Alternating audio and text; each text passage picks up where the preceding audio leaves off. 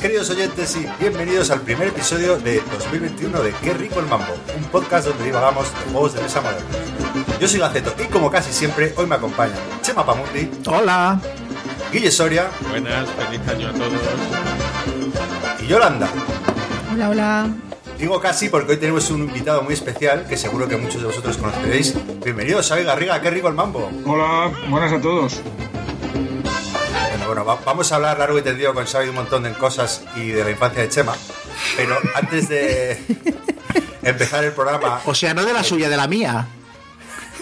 Hombre, claro, para eso hemos tenido. Sí, es como un programa de esos de esta es tu vida. Entonces empiezan a aparecer gente desde tu infancia y tal. Vamos, eso, era la idea que yo tenía.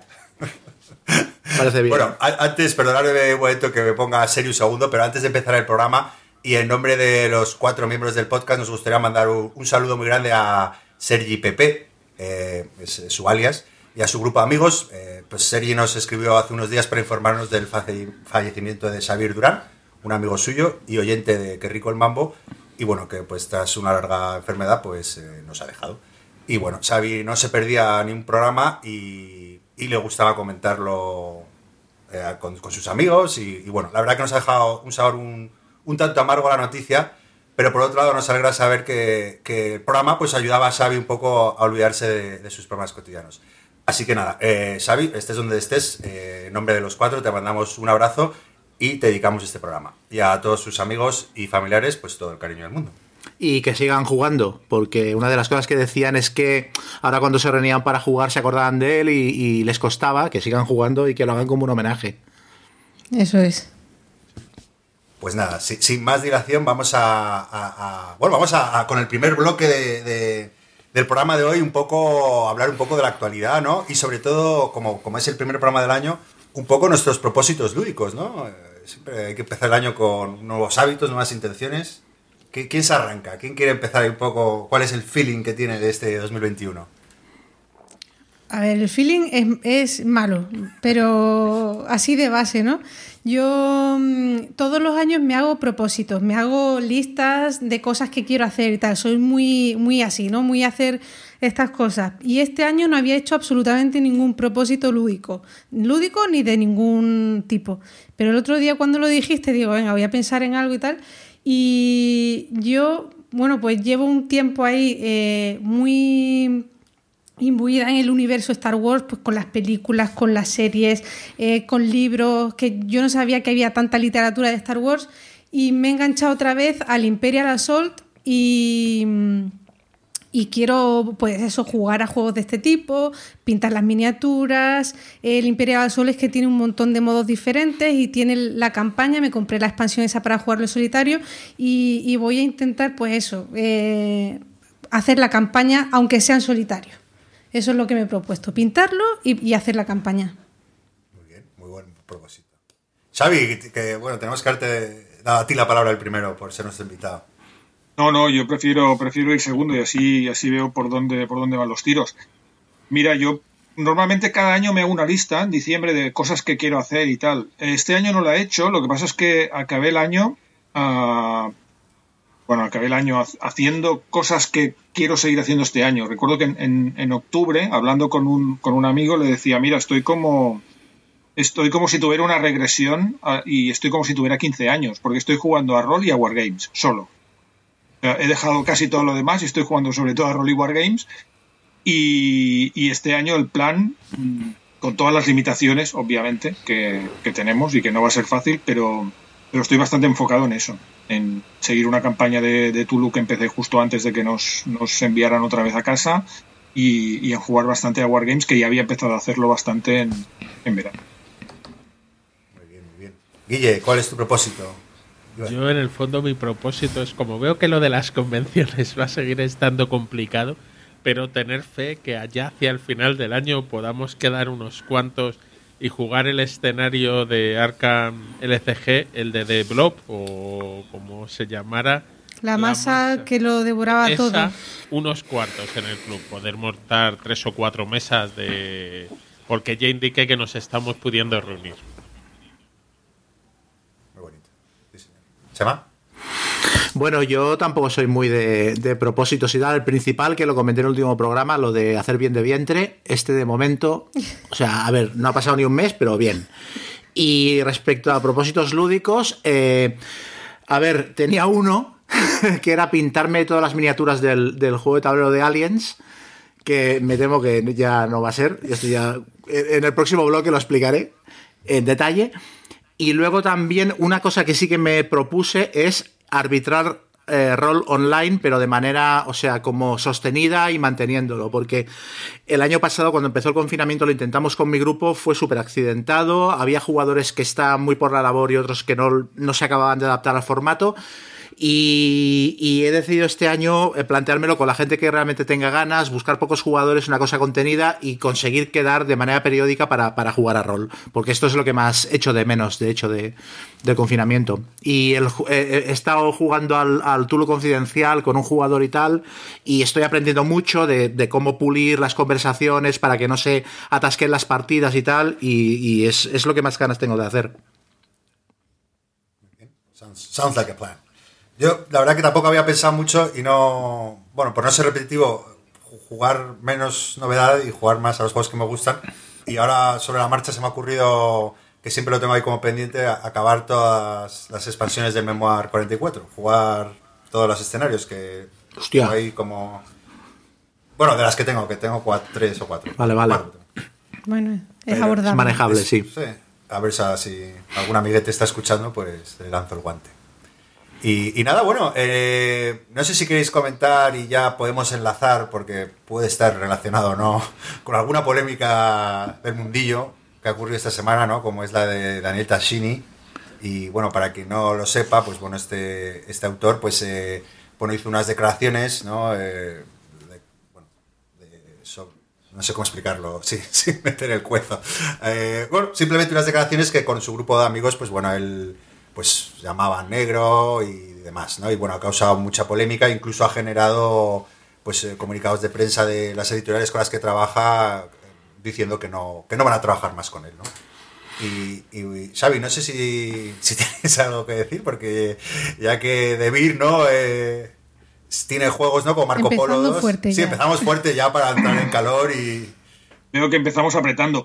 La verdad es que es un tema bastante, bastante truculento Claro. y, y ha sido un tema que, que llevamos dos días en Debir discutiendo bastante.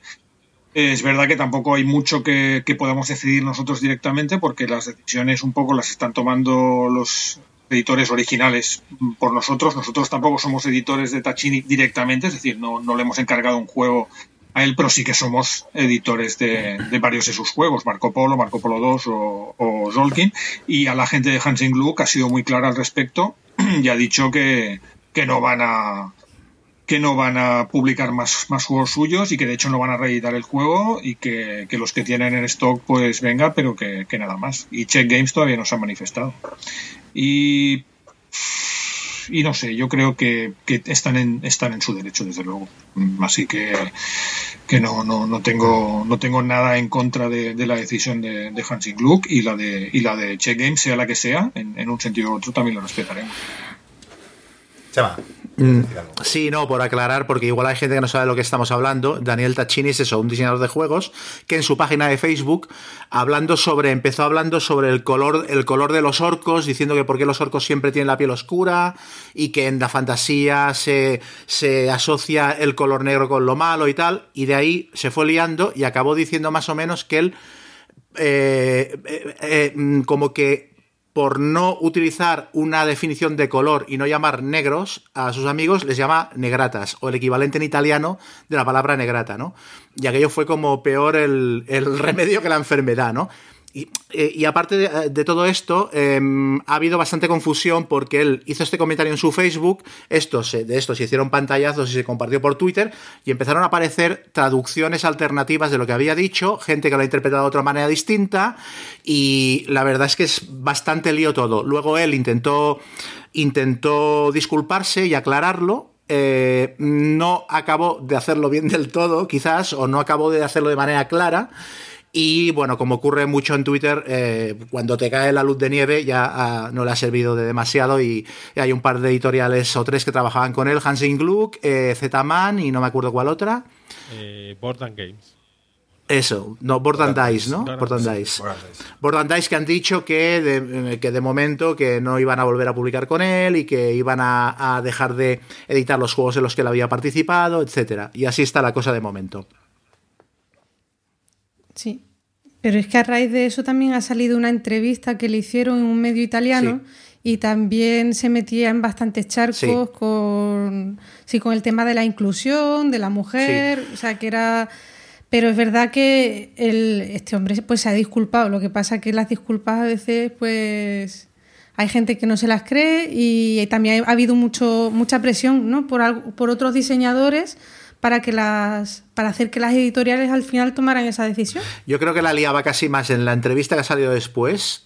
Eh, lo que decía sobre Elizabeth Hergraves y tal, yo creo que aquello era, era peor que lo que ha dicho después en su Facebook y tal, que ahí sí que creo que quizás puede ser algo en lo que se ha liado a la hora de explicarse. Sí. Mm, sí. A mí me ha, me ha llamado un poco la atención. Bueno, no, pues al final esto lo ves en Twitter, ves la reacción de la gente, ¿no? Cómo la gente se posiciona en otro lado y yo que sí que creo que es importante, lo, lo vamos escuchando, el contexto ¿no? en el país en el que surge. No estoy justificando a Tashini, ni mucho menos, pero sí que hay que tener en cuenta que a lo mejor lo que para nosotros nos parece algo normal, pues es un comportamiento racista en otro país, y eso sí que hay que tenerlo en cuenta. Dicho esto, eh, eh, yo creo que el hombre se ha disculpado y que a lo mejor, no sé, me parece un poco desproporcionado toda la polémica que se ha generado en torno, en torno a, bueno, en torno a él, como si en torno a lo que ha dicho. Guille. Mm, bueno, yo no le he seguido. Creo que la polémica exactamente empezó porque alguien que mencionó que siempre hablaban de los orcos relacionados con la oscuridad y él fue a explicar eh, los perdón que los orcos los representaban como negros y que lo, se relacionaban con la oscuridad y demás y él lo intentó explicar. De hecho a mí siempre me ha parecido muy curioso porque los primeros elfos oscuros de los que tenemos referencia que son los de Tolkien son la mayor parte de los elfos, que son todos los que no habían visto la luz de los árboles de Valinor. Entonces, eh, el concepto elfo oscuro ha ido degenerando. Eh, también parece ser que más que intentar pedir perdón si las declaraciones habían sido fuera de tono, él lo que intentó es justificarlas, que a veces en el mundo de hoy en día es mejor pedir perdón y salirse un poco. Pero a mí sí me parece que estamos llevando un poco las cosas a los extremos, que es que la gente va a dejar de hablar porque es muy fácil que lo que digas por tu contexto, por tu condición, pueda ofender a alguien eh, y se monta una bola de nieve y te acaba, no sé. Entonces... Es, es, un debate interesante, pero claro, no es lo mismo que lo diga yo o no, que no soy nadie, eh, o que lo diga alguien que a lo mejor arrastra muchos seguidores. O sea, que es... Eh, es un tema complejo de gestionar. Y además que también hay que diferenciar un poco entre el lado personal ¿no? de, un autor o de un escritor o de lo que sea, eh, de su obra. Es verdad que aquí ha habido declaraciones y tal, pero es que si nos ponemos así, pues eh, tendríamos que acabar con muchísimos textos o, obras de, gente que ha sido genio, pero en su lado personal eran auténticos cafres. ¿no? en Twitter es muy difícil separar eh, una cuenta profesional. No, pero lo digo por las editoriales, lo digo por las editoriales. Mm, o sea, que dejar, cortar una relación laboral con una persona por cómo piensa o qué es lo que dice de manera personal, pues no sé. Bueno, pero de alguna manera también eh, eh, hay, ahí hay una cuestión de imagen que puede acabar dañando a la editorial según y cómo, y hay casos en los que lo entenderíamos que ocurriera. A mí lo que me pasa con esto, el problema que yo tengo con estas cosas es que, sobre todo en Twitter, es muy difícil establecer grados. Quiero decir, a, ¿cómo se llama este tío? Tuccini, Turchi. Taccini. Taccini. A Taccini se le cancela por un, por unas por un, por un comentario en Facebook. Pero eh, a, a Zack, eh, no me acuerdo cómo se llama el apellido, un diseñador de juegos de rol que se le acusaba de, de, haber acosado a tías y tal en convenciones, que es una cosa mucho más grave, también se le cancela en Twitter. O sea, a, diferentes grados de gravedad, por así decirlo, acabas pagando igual. Entonces, el problema que tengo con esto, cuando se establecen, entre comillas, linchamientos en Internet, que da lo mismo el grado, es que al final vas a conseguir que nadie se disculpe y que nadie rectifique, porque si te van acabar pegando una, una paliza. Igualmente, ah, llega un momento en el que ni siquiera, ni, ni, si son sinceras las disculpas, ni si no lo son, sale a cuenta. Y luego, aparte de esto, claro, ¿hasta qué punto eh, cancelas a alguien? Y aquí es donde entra el rollo de, de, lo flexibles que tenemos las tragaderas según la persona, ¿no? O sea, si tu lampista eh, es racista, ¿qué haces? O sea, dejas de usar la grifería de casa porque, claro, ¿sabes? O le dices que, te, que el gotelé te lo quiten porque, y luego también, ¿qué hacemos con los Beatles? Porque está demostrado que John Lennon eh, era un maltratador. Eh, ¿Qué hacemos con los libros de J.K. Rowling? Las novelas de Harry Potter las tiramos. ¿Qué hacemos con The Mandalorian? Que ha tenido un par de pollos a este respecto. Que si ¿Qué una. hacemos con Michael Jackson? Claro. O sea, y ahí cada uno establece un baremo personal en el que hay algunas cosas que las tolera con mucha más facilidad que otras. Y entonces a mí esto me genera una especie de niebla que me parece muy difícil de dirimir. Por eso me parece que estas decisiones tan drásticas, no sé. Es complicado, sí. Xavi, eh, vosotros tenéis en Debir, eh, no sé si tenéis una política de comunicación en redes, eh, tenéis, un, no sé, unas normas, unas pautas de comportamiento, porque sí que es, o sea, tú como cara visible, tú y Benja diría, ¿no? De la editorial, no sé si tienes algunas pautas de qué se puede o no se puede tuitear, qué se puede o no se puede compartir, cómo separas lo personal de lo no personal. La verdad es que las estamos creando as we speak porque en los últimos meses, año, hemos crecido un montón a nivel de redes. Ahora mismo ya tenemos eh, no solo un community manager, sino que tenemos un montón, porque tenemos eh, community managers en todos los países y en un montón de idiomas y, y, estamos en el proceso precisamente de elaborar ese tipo de, políticas de conducta, porque, mm, como dice Chema, mmm, tenemos que, andar con mucho cuidado, porque eh, Twitter sobre todo es un sitio en el que tienes que ir con muchísimo cuidado para no pisar un charco y tenemos que tener avisados a todos, a toda la gente que habla en nombre de Debir. A mí, sin ir más lejos, conmigo tendrías que hacer algo. O sea, yo tuiteo sin pensar y, y digo muchas burradas. Y... Sí, nos, está, nos, va a hundir el... Como, o sea, Chema es, es, es, peligrosísimo. Esto lo, esto lo sabemos. es que cualquier día la gente Soy nos va, incompatible con la vida. Sí, sí, sí. Indomable. Pero es, tenemos muchos autores, entonces te, no podemos tenerlos todos tampoco atados.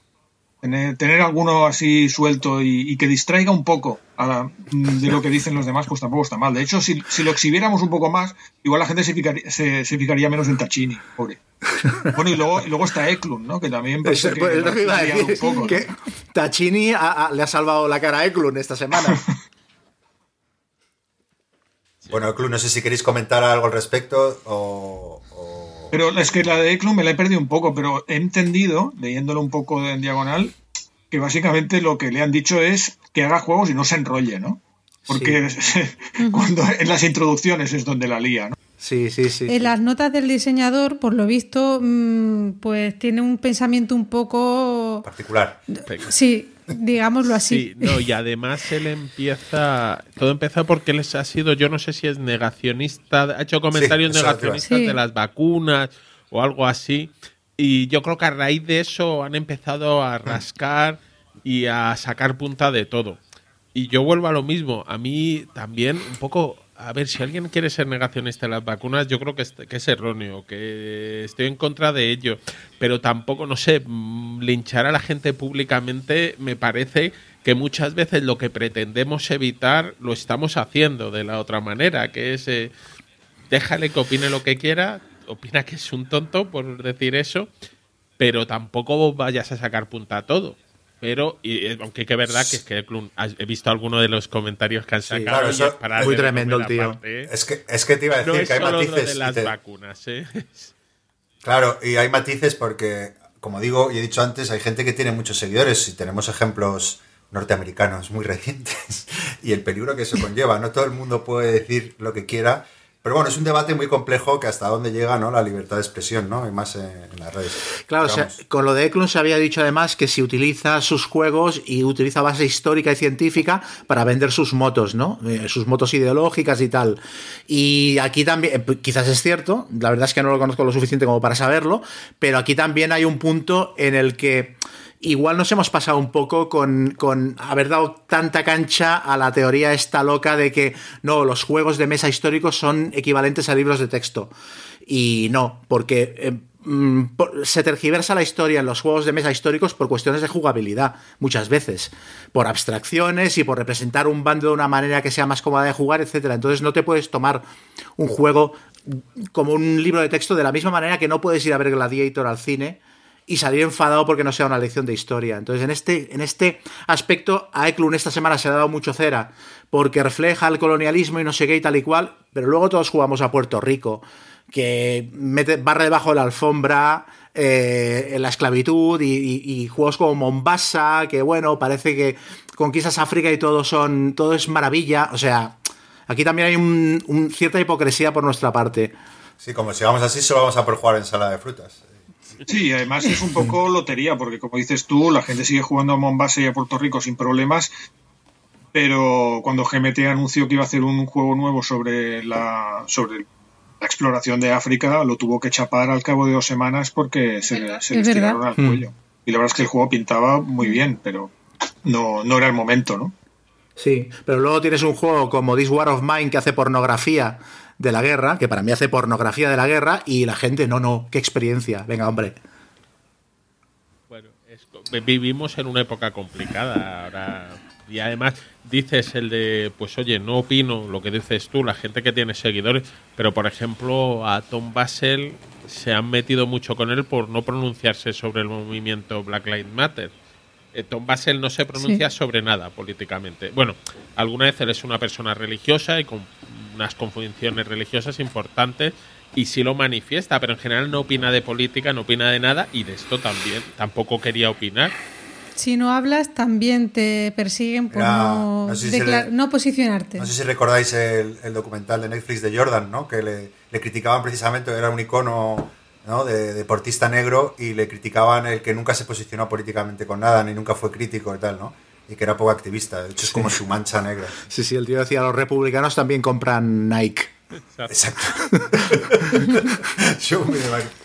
bueno, eh, nada, si queréis, eh, zanjamos un poco el tema y vamos a lo realmente importante. Xavi, eh, no, perdona, perdona, que te has escapado vivo.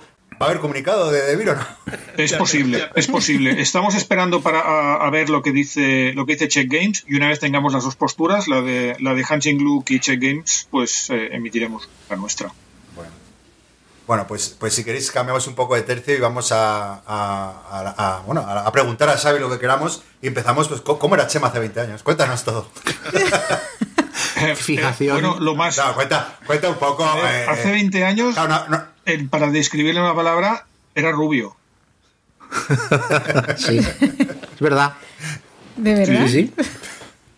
Hay por ahí una foto mía con pelo pollo jugando a Magic. Ya os la pasaré. ¿Cómo ha degenerado, eh? ¿Cómo ha degenerado? Rubio y con las uñas pintadas de negro. Hmm. Eso es lo que me imaginaba, algo así. No, pero aquí comentamos con la salida, con la salida del Fan Hunter, ¿no? Comentamos un poco cómo se coció un poco, bueno, vuestra relación, ¿no? Que os conocéis desde hace tiempo y la relación con Devir y pues no sé, si queréis contar un poco, vosotros os conocisteis, ¿no? En una tienda y contar un poco alguna anécdota de aquella época, pues puede ser divertido.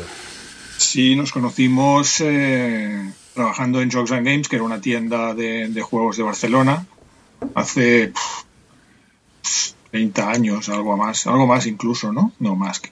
Hmm. Sí, 80 y, 86, 87, 88 fue. ¿Qué edad tendríais? 20 años. Buena pregunta. Sí, yo 19 o 20. Sí, somos en la misma quinta, tenemos 52 y que debíamos tener 20. Eh, y sí, sí, sí, en la misma tienda. Y tuvimos unos cuantos años jugando allí, trabajando allí. Digo jugando porque es que realmente trabajar trabajábamos poco. ¿eh? Muy poquito.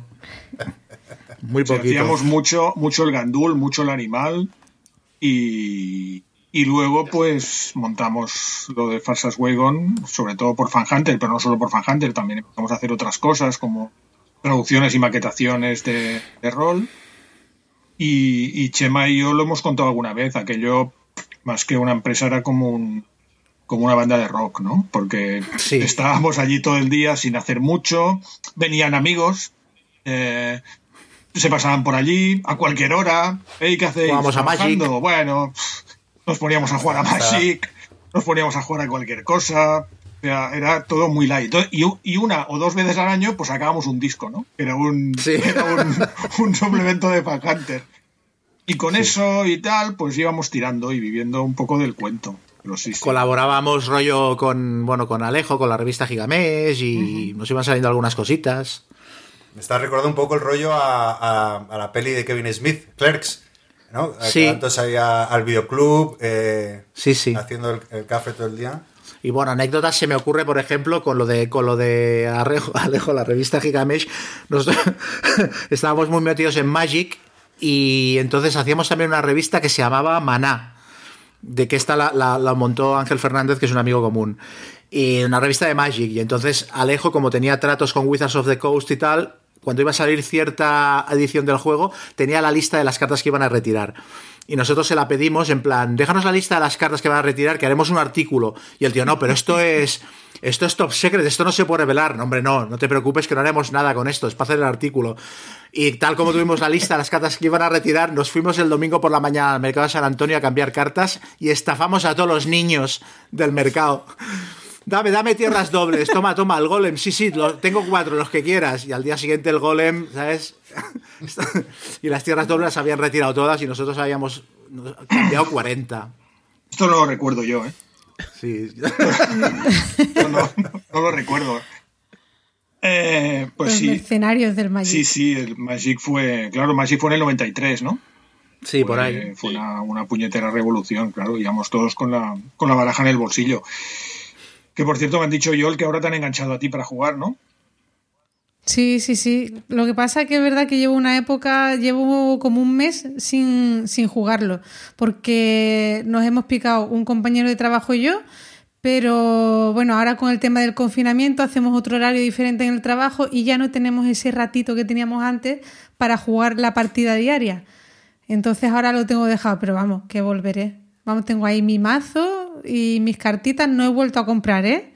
Vosotros que pensabais que, que me, me iría, me, me perdería con este tema, pues no, he parado, he parado. Bueno, siempre hay recaídas. Yo de hecho tengo un display, no había comprado Magic en mucho tiempo y ahora tengo un display de Jupstar que me hizo comprar Chema precisamente. Me dijo, sí, sí, cómpralo, cómpralo, que, que esto lo jugamos y lo la liamos". movemos. Ostras, Y tengo el display ¿es ahí desde hace tres meses esperando. Oye, ¿Lo habéis jugado No, no? no, lo tengo sin abrir. El... No, no, o sea, si no hemos podido quedar.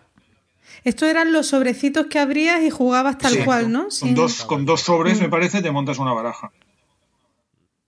Oye, me, me pregunta, bueno, le dijo a un amigo que, que ibas a estar hoy con nosotros, ¿sabes? Me dijo, pregúntale si sigue a Chema en Twitter o no. Que no sé qué historia había ahí. Sigo a él Ah, pues y, no sé. y no sé si él me sigue a mí. Pero Sí, sí, nos seguimos mutuamente. Esto no sé si es porque hay mucho, hay mucho apoyo con esto, porque yo no sigo a Celes en Twitter. Ah, pues a lo mejor se Ah, por eso. Y con esto hay tema. Y luego hay también hay gente que tengo bloqueada y tal del mundillo con la que me llevo bien luego, pero es en plan, no me marees. Sí, es muy exquisito, chaval. Sí, sí, sí. Joder, qué especialista. Hace bien, hace bien. Hay que filtrar un poco porque si no...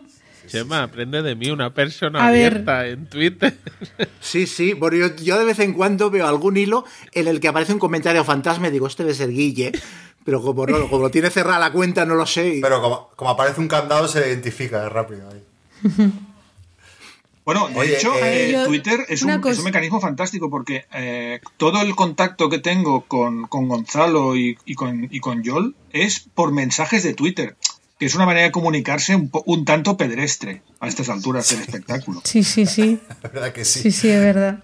Sí, sí. Pero Sí, sí, funciona. porque- Oye, yo te ponía, ¿sabes? ¿Puedes estar? Y no, no, que llama la atención ¿sabes? porque no es una cosa que se vea mucho. Entonces ves un mensaje en Twitter y pff, rápidamente lo contesta. Yo tengo una pregunta, porque yo tengo una informante. Ja. Una informante, no quiero dar nombres, pero la llaman Keka.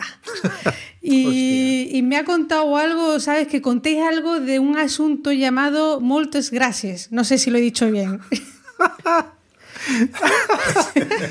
Vamos, Explica, explica, Javier. A ver, lo voy a, lo voy a contar todo. Vamos a salir del, del, del- Vamos a come clean aquí. Eh, durante una época, yo os he dicho que vivíamos bastante del cuento.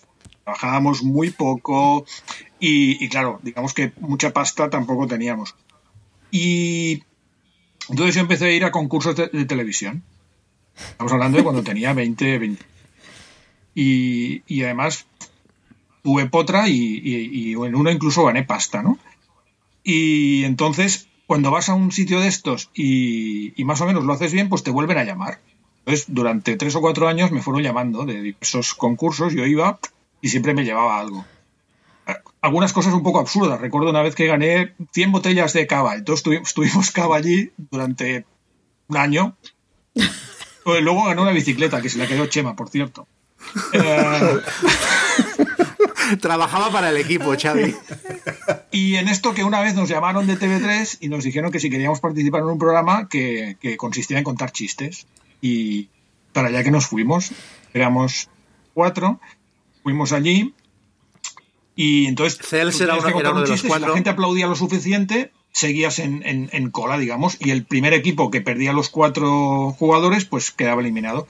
Entonces, lo único que recuerdo del programa es que perdimos pero que a, Chema lo eliminaron en el primer chiste. No, espera, espera, espera. A ver, aclaro. ¿Quién lo diría? Por cierto, uno de los cuatro era, eh, era Cels Piñol, otro de los cuatro. Sí, sí, sí. Em, yo me acuerdo de bastantes cosas de aquello. Me acuerdo que estábamos súper nerviosos la noche antes, preparando chistes y nos parecían todos una mierda. Y nos fuimos, nos fuimos a ver Hot Shots 2 al cine que le acababan de estrenar para inspirarnos, a ver si los, si los Zucker nos, nos, nos hacen sacar el talento. Y no, no, nos inspiraba una mierda. Y luego también nos emborrachamos y tal. O sea, probamos todos los sistemas. Y entonces llegamos al concurso y en el concurso tenías dos minutos para contar todos los chistes que pudieras. Y cada chiste el público lo votaba si sí o si no. Entonces, claro, fallar un chiste era un marrón porque luego tenías que recuperar si el otro equipo no fallaba. Y yo el primer chiste coló, pero el segundo fue el que me, me eliminaron. Entonces dejé al equipo cojo y yo, también recuerdo que por aquella época, además es que hace poco salió un, vídeo y, pude verlo, llevaba una melena que no la he llevado en mi vida, que me llevaba, me, llevaba por los hombros. O sea, una cosa espectacular que no, no, se ha visto nunca. ¿eh? Y yo llevaba, yo llevaba coleta por la espalda y, unos aros para colgar un loro en, las orejas. ¿Sabéis que a mí me pasaron ese, el enlace de ese vídeo por WhatsApp?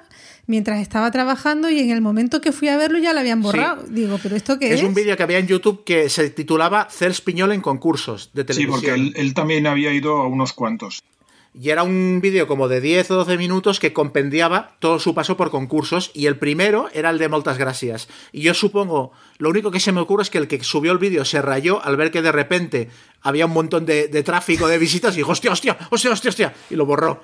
Pero esto de los concursos y el mundo de los juegos de, tablero y de rol tiene más tradición. Hay, hay un tío que es Oscar eh, Díaz, que es el, uno de los que fundaron la, editorial M+D, que publicaron Cyberpunk en su momento y, varios juegos más. Y este tío, este tío sí que probablemente es el, el, hoy en día todavía, todavía de vez en cuando un poco la tele lo veo, el tío que ha ganado más pasta de, de España en concursos de televisión y, todavía aparece. Y este tío es una leyenda, vamos. ¿Y a ti cómo te fue con los chistes? No, bueno, estábamos en el mismo equipo. Estábamos en el mismo equipo con Chema y eso no perdimos y entonces no sé. al pero, desastre. pero los que tú contaste, no tengo ni idea. ¿cómo fueron? No, no, fue el único que falló un chiste, el único que falló un chiste fui yo.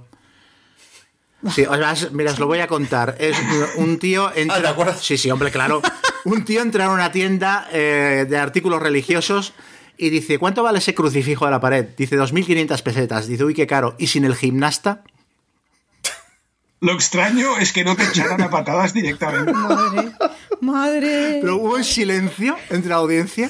Vas a ser el nuevo Tashini la próxima semana. Ir preparando un nuevo comunicado, Xavi. Sí, sí. Oye, Xavi, y bueno, después de, la época de la tienda, eh, oh. ¿fichas directamente por Debir?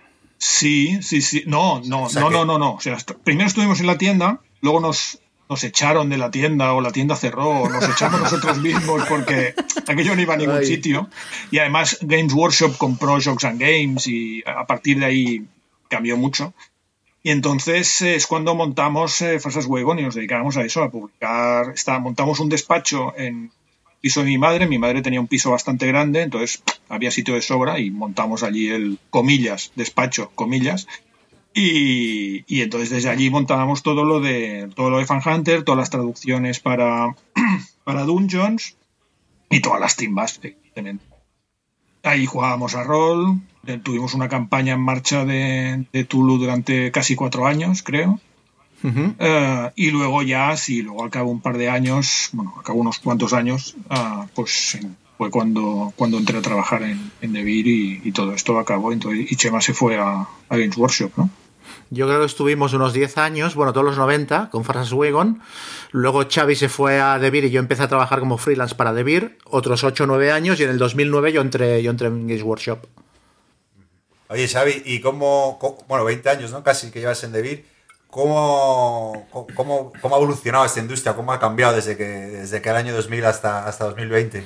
Es una pasada. Lo ¿Cómo, lo, ¿Cómo, lo, resumirías? Es una pasada. Eh, hace 20 años, básicamente, yo entré en, en Devir para, para, coordinar líneas de rol y cosas así. Devir era una empresa que, que, como ya sabéis, venía de Brasil y se dedicaban su, su, su elemento básico sobre todo era la distribución de cartas coleccionables, Magic y, y Pokémon en su momento, y Yu-Gi-Oh también, pero también, como todos los fundadores eran unos frikis, uh, brasileños, pero frikis, uh, habían empezado en esto porque les gustaba jugar a rol. Entonces ellos, allá donde iban, intentaban uh, publicar rol y cómics y cosas así.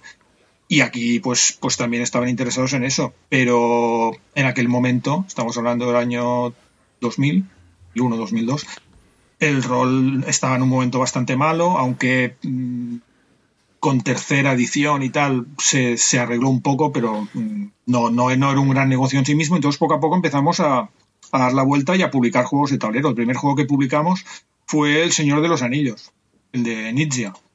Y aquello fue una pasada porque se vendió muchísimo, coincidió con el estreno de las películas y se vendió una barbaridad, pero fue una flor de un día, porque eh, al mismo tiempo publicábamos Catán y Carcassonne y aunque parezca mentira, que yo vendía miseria y, poco más, ¿eh? vendía mil o dos mil ejemplares al año y la gente no, se lo miraba de una manera en plan, esto es una cosa de frikis.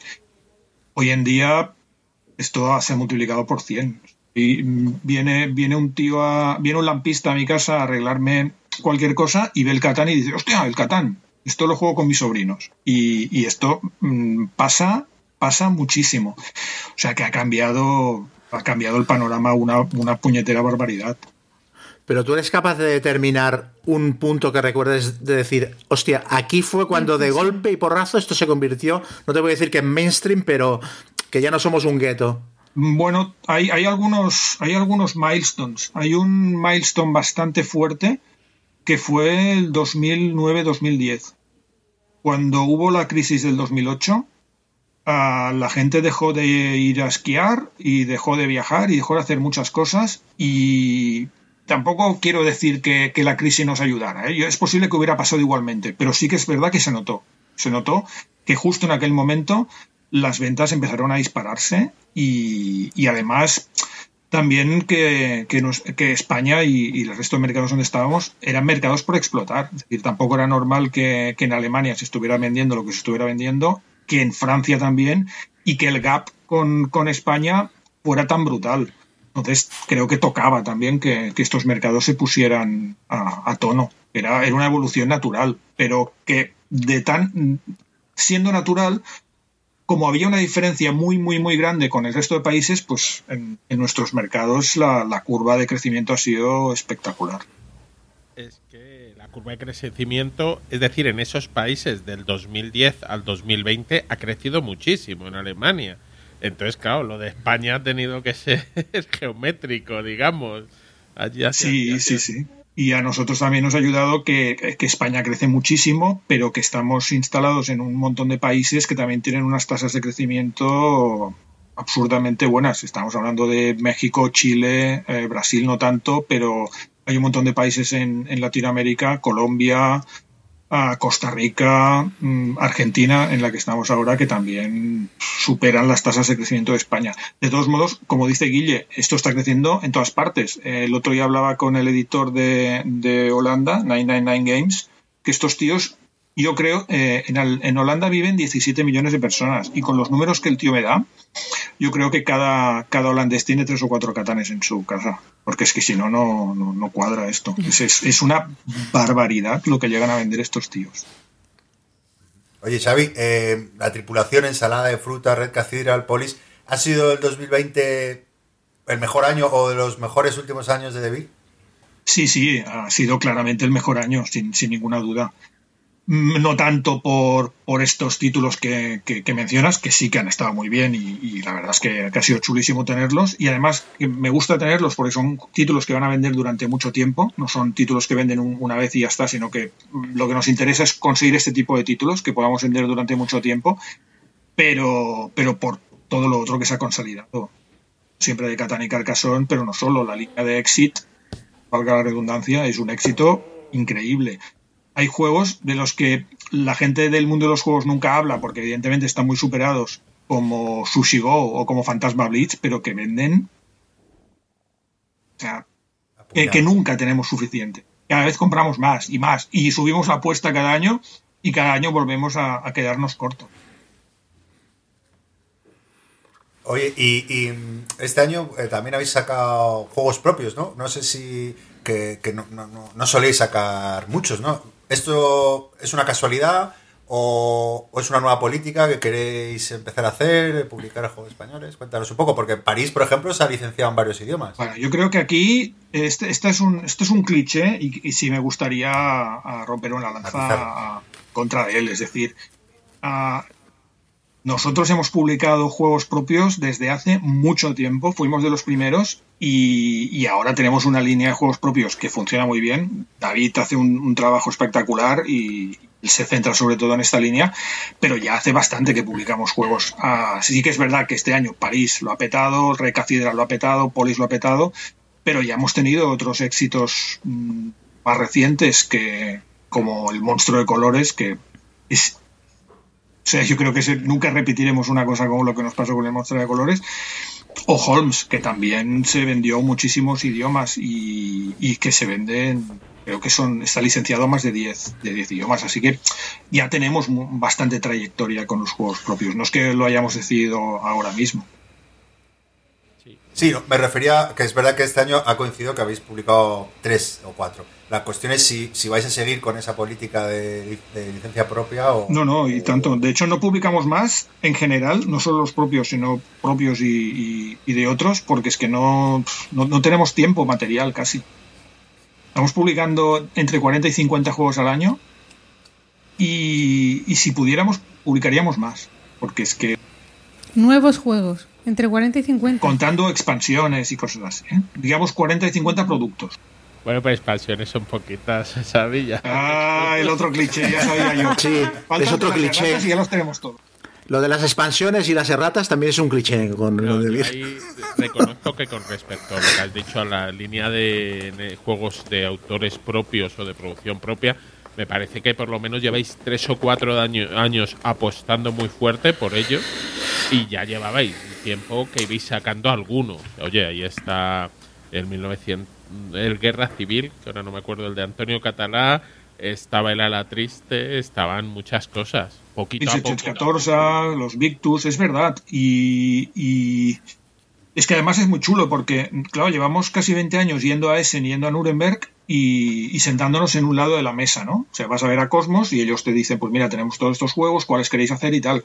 Pero ahora vamos, hacemos la reunión y cuando acabamos decimos, vale, ahora nos cambiamos y ahora somos nosotros que os enseñamos estos cuatro o cinco juegos a ver cuáles queréis hacer vosotros. Y el otro día nos lo decía la gente de Cosmos.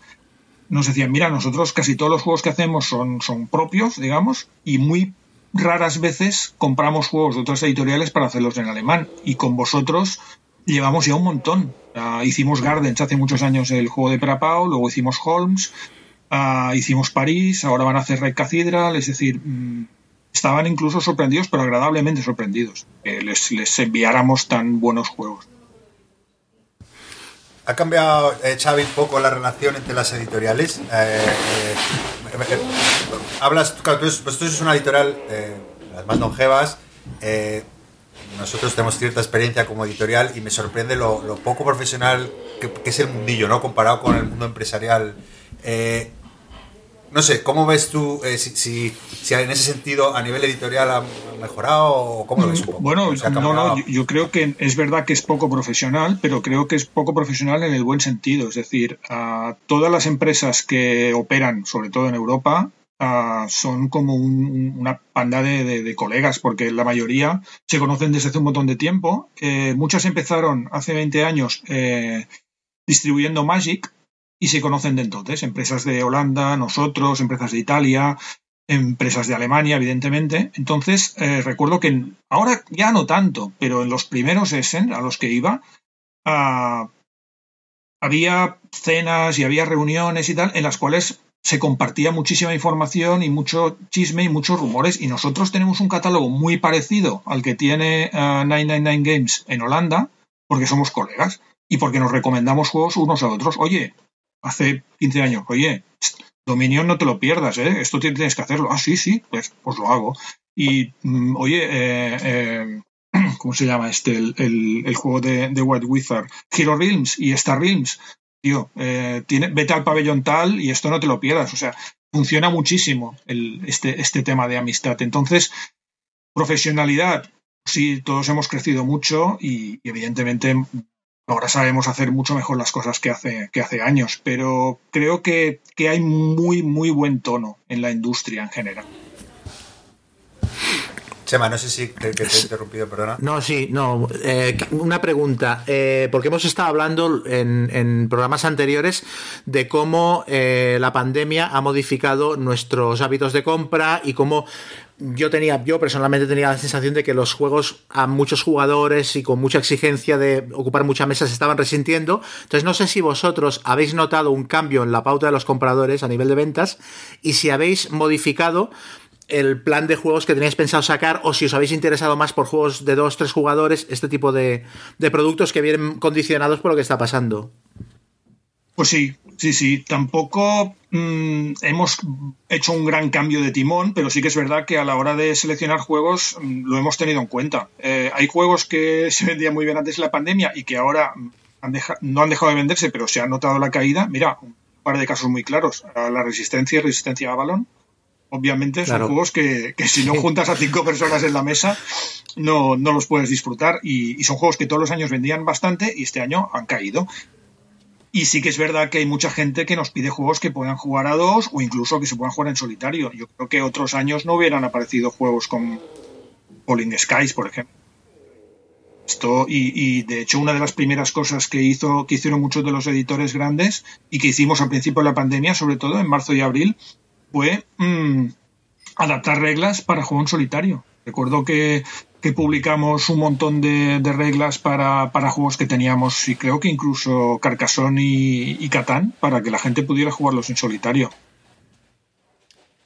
Y Xavi, en relación a lo que te ha preguntado Chema, eh, me consta también que Debir eh, pues, ha, sido bastante sensible con, con la situación con las, con las tiendas, ¿no? Y que, y que en todo momento también habéis tenido en cuenta la opinión de las tiendas eh, para sacar o no sacar determinados títulos. No sé si puedes contar algo más al respecto. Sí, hay varias cosas aquí. Primero, que, que, que nos preocupaba mucho el, la salud de las tiendas, porque sí que es verdad que nosotros quizá no lo notamos tanto al principio, porque seguíamos vendiendo mucho por Amazon y por tiendas online, pero mm, está, está muy bien que nosotros sigamos, sigamos eh, facturando pero la salud del tejido de las tiendas es fundamental. O sea, tienen que, tienen que estar vivos, porque es donde la gente va a hacer afición. Y entonces no podíamos permitirnos que, aunque nosotros no nos fuera mal, las tiendas bringaran. Así que mm, intentamos hacer todo lo que pudimos para, para ayudarlas. Una de las cosas que hicimos fue dejar de publicar novedades y durante los primeros tres meses de, pandemia no publicamos nada y luego cuando ya se abrió el, confinamiento tampoco la sacamos de golpe, pero esto es algo que creo que Guille y bueno, y todos los que, que, estáis relacionados con editoriales, eh, creo que prácticamente todo el mundo hizo, ¿no? Y luego intentar racionar un poco el ritmo, ¿no? Sí, eso ha sido el sacarlo poco a poco, el intentar dosificarlo, porque si se hubieran sacado todas las novedades de tres meses, nos habríamos ahogado todos. Igual me enrollo mucho, ¿no? No, no, no, al revés. No. Estamos habituados a Chema, así que no te preocupes. Estamos. Cuidado de falta. Eh, eh, ¿Y el 2021 cómo lo veis? Eh, y no sé, aparte de los títulos que ya habéis anunciado, no sé si hay alguno en especial que te haga especial ilusión o cuál crees que lo va a petar. Pues A ver, nuestros, nuestros, ¿quieres decir? Sí, eh, de, los títulos que ya sabéis que vais a sacar o que... A ver, petarlo, hay, hay muchos, muchas maneras de petarlo, ¿no? Una cosa es, como decías tú antes, publicar una cosa como la tripulación y, y, y, darte cuenta que tienes en la mano un juego que va a vender muchísimos miles de ejemplares durante mucho tiempo. Otra cosa es publicar polis, que no va a vender tanto ni de lejos, pero que todas y cada una de las críticas que recibe sean súper buenas y que empiece a escalar puntos en, que las dos cosas son, son muy buenas. Este año tenemos un poco de, ambas. Tenemos juegos que creo que, se van a vender mucho. Y luego tenemos juegos propios que creo que van, que van a molar mucho. Ah, David está trabajando en un par de juegos de autores de aquí que, van a funcionar muy bien. Y, luego ya en cosas más terrenales y cosas que, todo el mundo espera, creo que Arnak mm, va a funcionar muy bien, creo que Falling Skies va a funcionar muy bien, Creo que los juegos que vamos a publicar de GMT son chulos. Creo que tanto Churchill como Fire in the Lake mm, son, son dos buenos títulos. Lo de GMT, para mí, es, un, es una especie de satisfacción personal aberrante, porque cuando fuimos a, hace ya casi 10 años a hablar con GMT para decir que queríamos publicar a Toilet Struggle, se nos rieron en la cara. Pero se nos rieron de buen rollo, ¿eh? Plan, tíos, estáis sonados. O sea, no, no, no lo hagáis porque, porque o sea, nos intentaban explicar cómo iba el negocio, ¿no? Eh, no, no lo hagáis porque de un juego de estos hay que vender como mínimo dos o tres mil para que salgan los números. Y claro, ¿cómo vais a vender dos o tres mil? Y, claro, nosotros diciéndoles, bueno, primero que creo que los vamos a vender y en segundo lugar, si no los vendemos es nuestro problema, no el vuestro. Así que, por favor, hacednos caso y, y, dejarnos perder dinero. Y al final, pues les convencimos de que nos dejaran perder dinero. Y, y ahora vamos, creo que va a llegar ahora la décima edición que no, es un juego que venda cantidades brutales, pero es un juego súper sólido que cada año vende unos cuantos ejemplares. Una edición la vende cada año. Y no solo eso, mm, todos los juegos que hemos publicado en GMT mm, no hemos perdido dinero con ninguno de ellos y todos han funcionado bien. Y esto me, gusta porque no hace años, o sea, te puedes permitir eso, pequeños lujos, como decir, ah, vamos a ver si hay 1500 o 2000 wargamers que estén dispuestos a comprarse una animalada como el, el Imperio del Sol Oye, ya, que hablas de GMT, eh, en el episodio cero que entrevistamos de este podcast, que entrevistamos a Jason Matthews, nos confesó que, que, que, a publicar 1960, cosa que, siempre has esquivado, a pesar de... Es que eh, yo creo que se le fue un poco la olla a, Jason, ¿eh? porque eh, hemos hablado algunas veces, pero nunca hemos concretado nada. Y a ver, que no estoy diciendo que lo publiquemos, lo que estoy diciendo es que no hemos dicho que lo vayamos a publicar. O sea que este podcast, eh, su primera primicia es una farsa. su primera y única primicia es una farsa. Pues sí, Gracias, Xavi. Ha sido un placer. Pero sí. Ahora mismo no está en, en, un plan inmediato. No está en el radar. Oye, al hilo de lo que, de lo que has contado, ¿nos podrías decir un juego que pensaras, un juego de Debir, que pensaras, este lo va a petar y que no? Y al revés, un juego que dijeras, este lo sacamos porque mira, y que lo reventara. Yo te, puedo decir un montón, pero ahora mismo mm, déjame que consulte mis archivos, porque tengo una hoja aquí con más o menos todos los, juegos que hemos ido sacando. Y de, pero de, los primeros hay a tope. O sea, juegos que yo pensaba, esto lo va a petar. Y luego Nasty de Nasty, ahí hay unos cuantos. Uh, Guille levanta la mano porque probablemente se acuerde, no necesite su archivo. Ah, pues venga, venga, sugiéreme porque no, tengo ningún reparo. No, hombre, yo conozco los grandes momentos de Debir que tuvisteis una época que fue la de la brújula dorada, el Horus. Sí, vale, pero la brújula dorada yo nunca pensé que lo iba a petar. Por eso. Esto lo hicimos por el ojo de Sophisticated Games que, que nos había dado el Señor de los Anillos y tal. Y era imposible negarse. Hay veces que ya sabes que vas al matadero. Sí. Pero era de Wallace, ¿eh? Vamos, yo cuando acabes de responder a esto tengo otra pregunta para. Vale, vale. De Wallace, bueno, de Wallace hay unos cuantos eh, esqueletos en el armario, ¿eh? Está este, está el Toledo, está el Dogfight. pues me has dicho dos que traduje yo. Igual hay una relación ahí. Sí. Lo dejo. Casualidad, no lo creo. Y a ver, yo sí que pensaba, igual no que lo fuera a petar, pero sí que pensaba que iba a funcionar bien, honestamente. No, no me puedo esconder. Seafold. Yo pensaba que, nos íbamos a montar en, la cresta de la ola de los juegos Legacy y que la gente lo iba a comprar. Y, se vendió nada.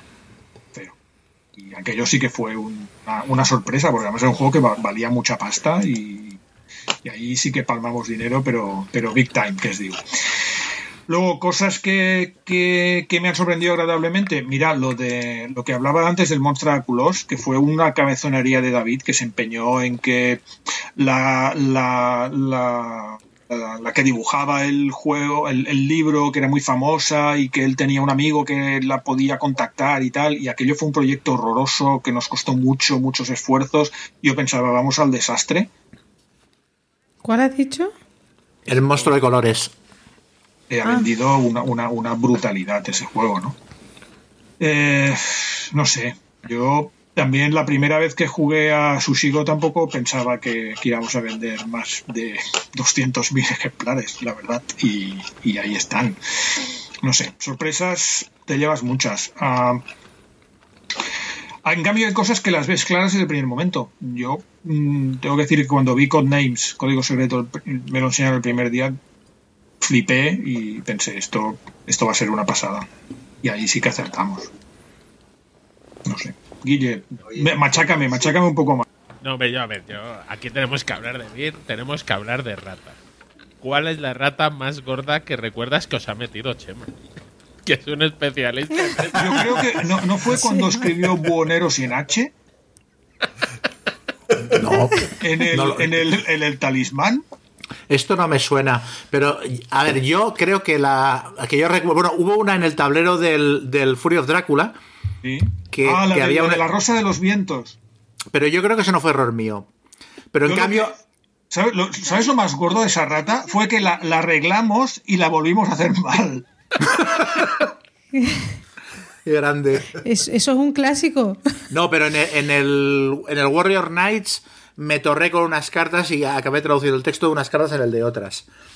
Esa es, la que tengo más fresca porque fue bastante gorda. pero además, Xavi, tú dices que, las erratas las metes para ver si estamos atentos, ¿no? Las, metes queriendo, ¿sabes? Como... Eso lo dice Chema, ¿no? Guiño. Sí, sí, sí, claro. Sí. En Fan Hunter fue así, ¿no? En Fan Hunter están referenciadas en plan, en la página tal hay una rata y efectivamente vas y patapam. Sí, el propio texto lo pone. luego hay otras. Sí. No, no catalogadas. Sí, no sé. La verdad es que me, sigue afectando mucho lo de las erratas. ¿eh? Intento sacar hierro, pero cada vez que sacamos un juego. Por eso con los de GMT, que son juegos que, que o sea, vale mucho dinero y para la gente, lo sabemos y, tal, intentamos, o sea, les ponemos ya no doble, triple, cuádruple filtro, porque... En los últimos ha ido bastante bien, ¿no? No hay erratas... Pero es que ahora ya estamos obsesivos. Tenemos el juego, sí, todo el mundo lo ha revisado, sí, perfecto, todo el mundo ha visto. Bueno, perfecto, vale, pues ahora lo cogéis y se lo dais a alguien que en su puñetera vida haya visto el juego para que se lo mire otra vez.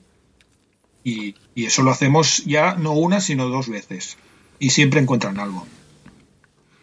Yo he de decir que con el tema de las erratas de Debir, yo lo único que hago es coña en redes, hago chistes y tal, porque yo soy el menos indicado para hablar, teniendo en cuenta el trabajo que tengo y dónde trabajo. No voy a decir nada más, pero yo estoy como para, estoy como para, dar lecciones, vamos. Pero, pero en, en, Workshop no hay ratas, ¿no? No, apenas. No, no, en serio, no se habla de ello.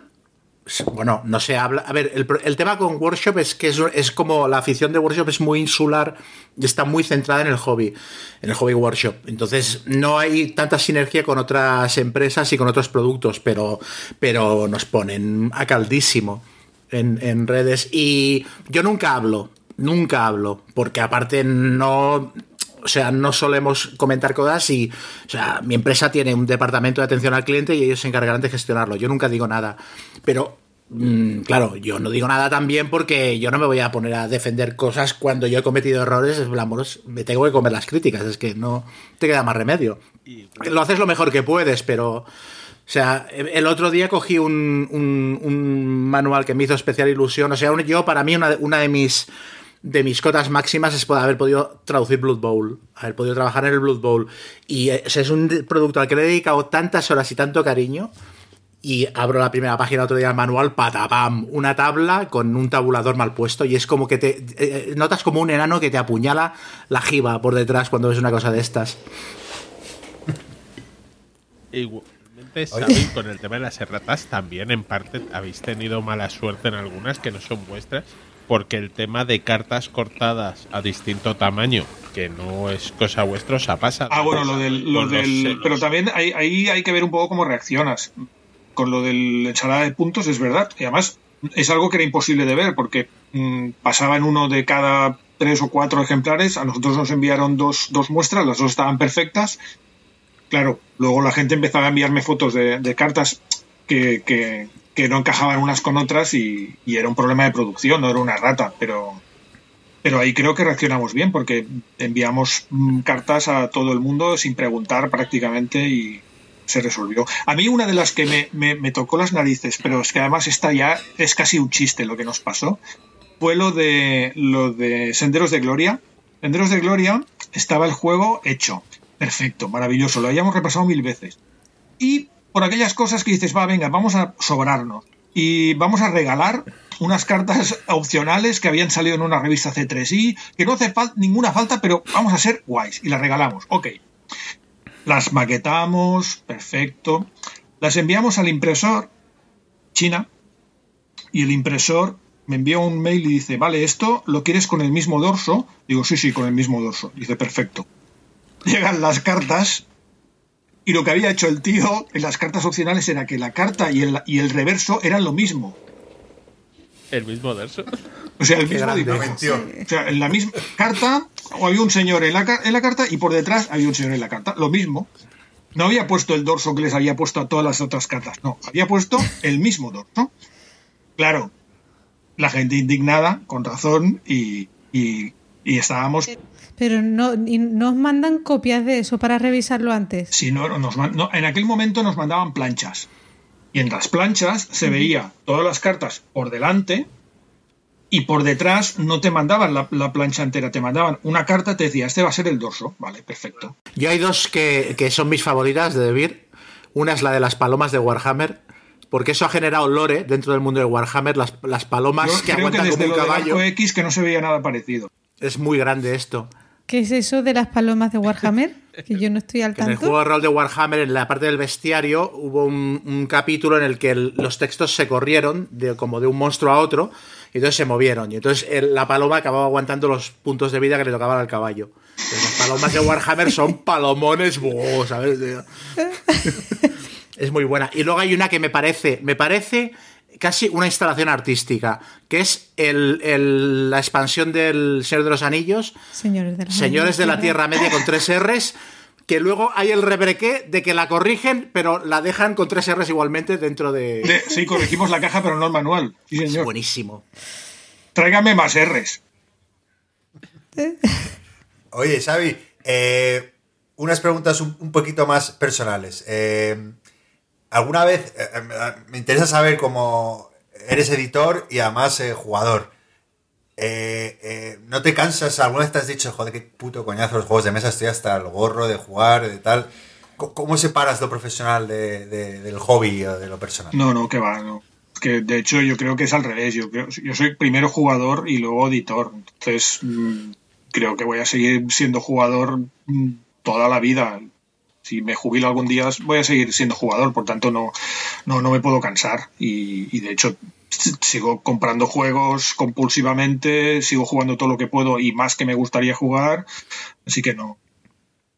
¿Qué te has comprado últimamente? Mira, el último juego que me he comprado es la edición nueva de Blood Bowl, porque durante esta Navidad me han liado, que yo soy súper gandul para los juegos de ordenador, pero unos colegas me han liado para jugar a Blood Bowl por ordenador, que me parece súper chulo, además, no lo había probado y, me, lo estoy pasando súper bien, y a raíz de eso me, he comprado la nueva edición del, juego físico.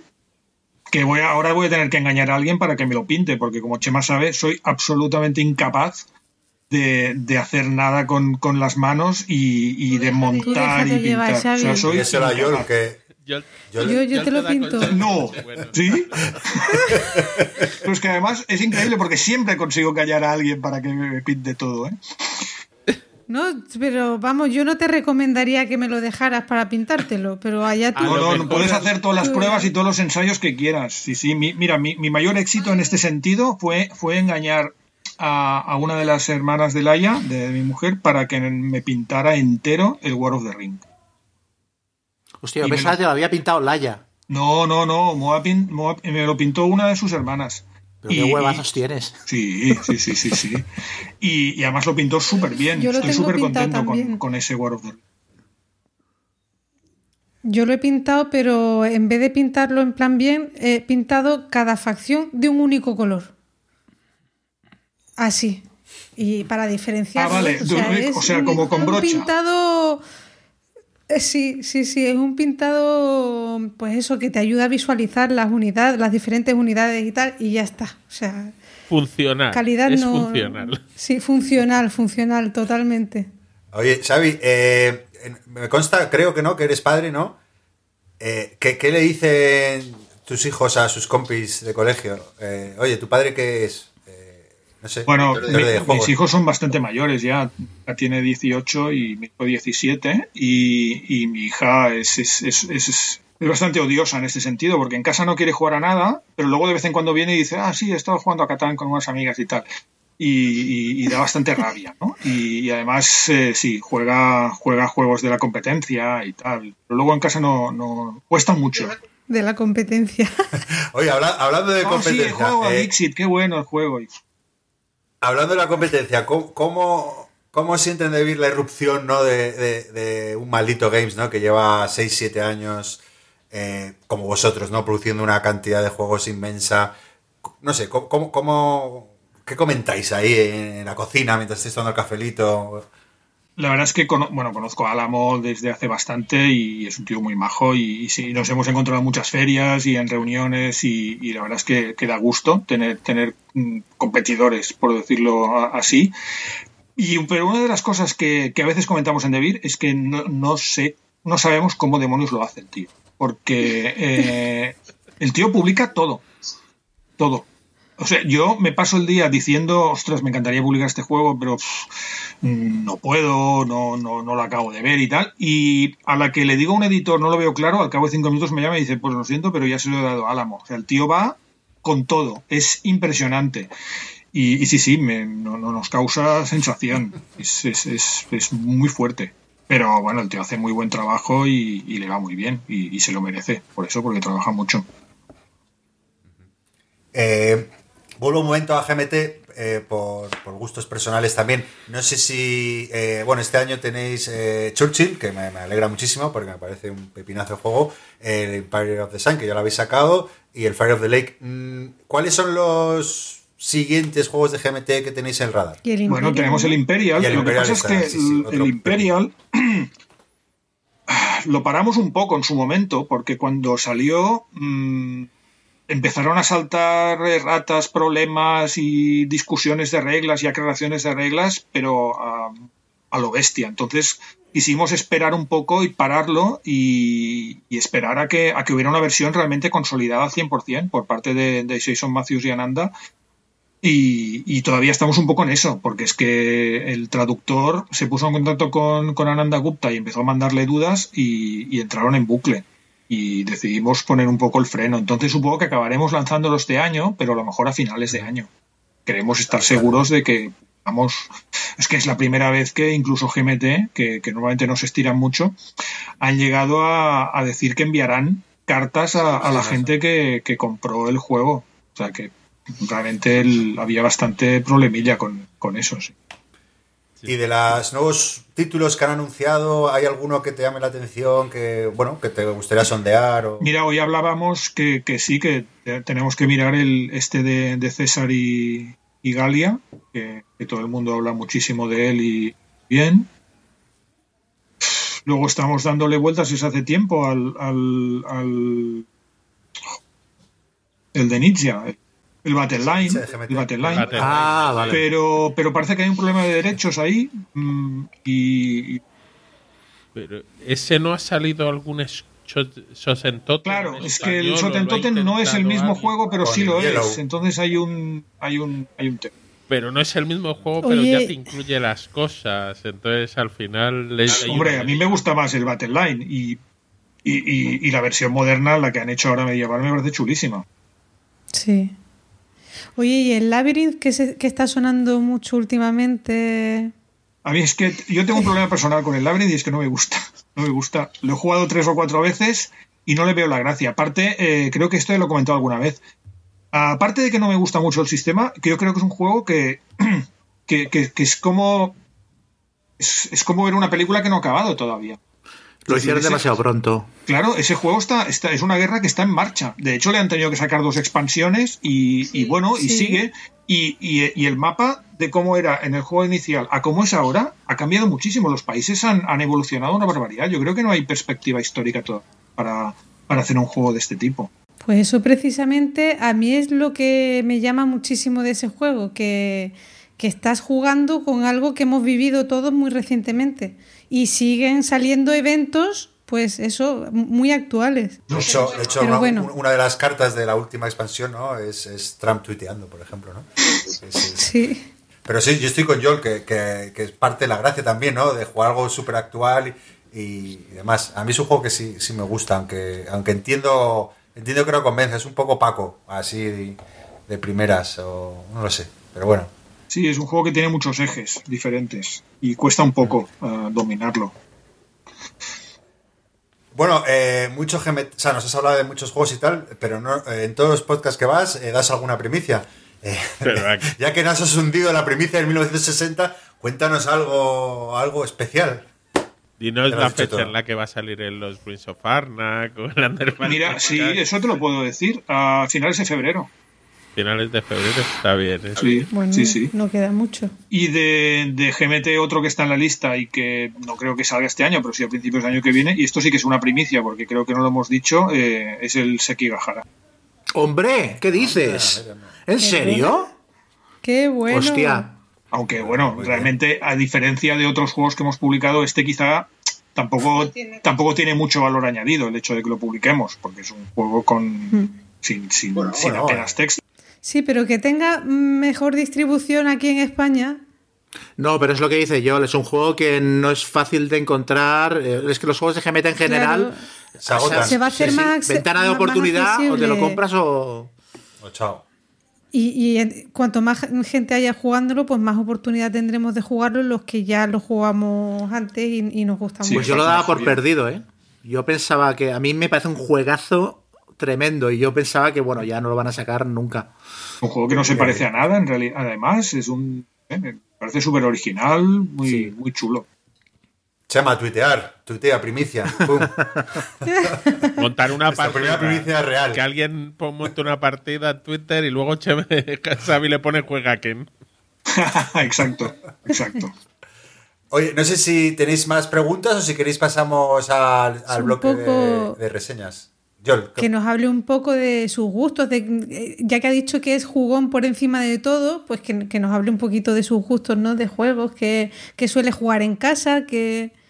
sí, algún, algún tapado también, cuéntanos algún juego que... Os, voy- que os puedo explicar lo que he estado jugando últimamente. Ah, esta, Por Navidad y tal, Laia y yo nos hemos hecho nos hemos hecho la tripulación entera, a dos.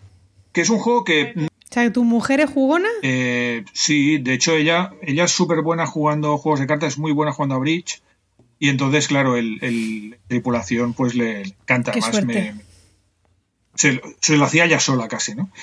Y que la verdad es que es un juego que se dice que, que jugado a dos no tiene gracia y tal, pero, pero tiene, tiene, su, tiene su rollo. Y además, si intentas hacerte las 50 misiones, claro que- que es lo que hicimos. También lo jugamos a tres y a cuatro, pero a dos lo hicimos entero. Ah, también con, con ella mm, nos hicimos toda la, la Season 0 de Pandemic Legacy. Porque la primera la jugué con Chema y con unos amigos, pero ya la segunda ya no la repetimos, la jugamos en casa y, la cero. Mira, la, ah, llegó el juego por Navidad y antes de final de año ya lo habíamos acabado. En cinco días nos hicimos las, las 13 misiones. Lo que pasa es que creo que han bajado un poco el nivel y ahora es un poco más fácil, porque solo tuvimos que repetir un mes.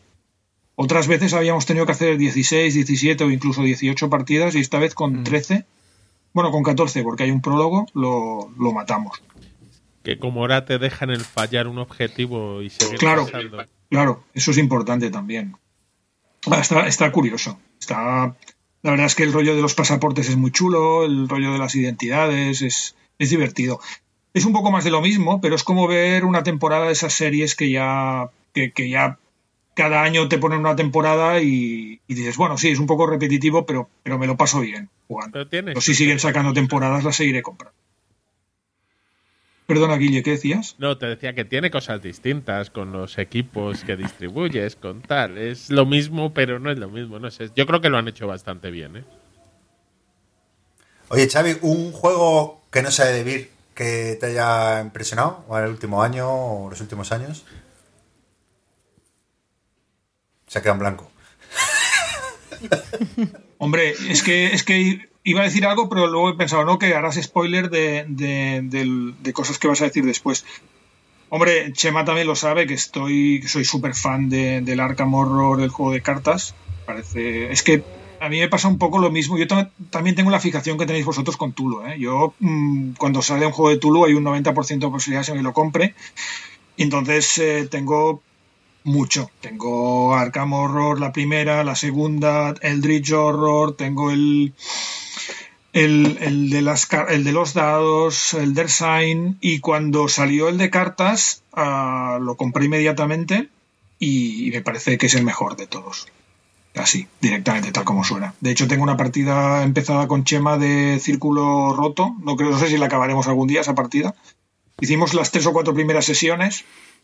Tampoco se nos está dando muy bien. No, no creo que la acabemos porque uno de los jugadores me dijo el otro día que había desmontado la baraja. O sea que imagínate.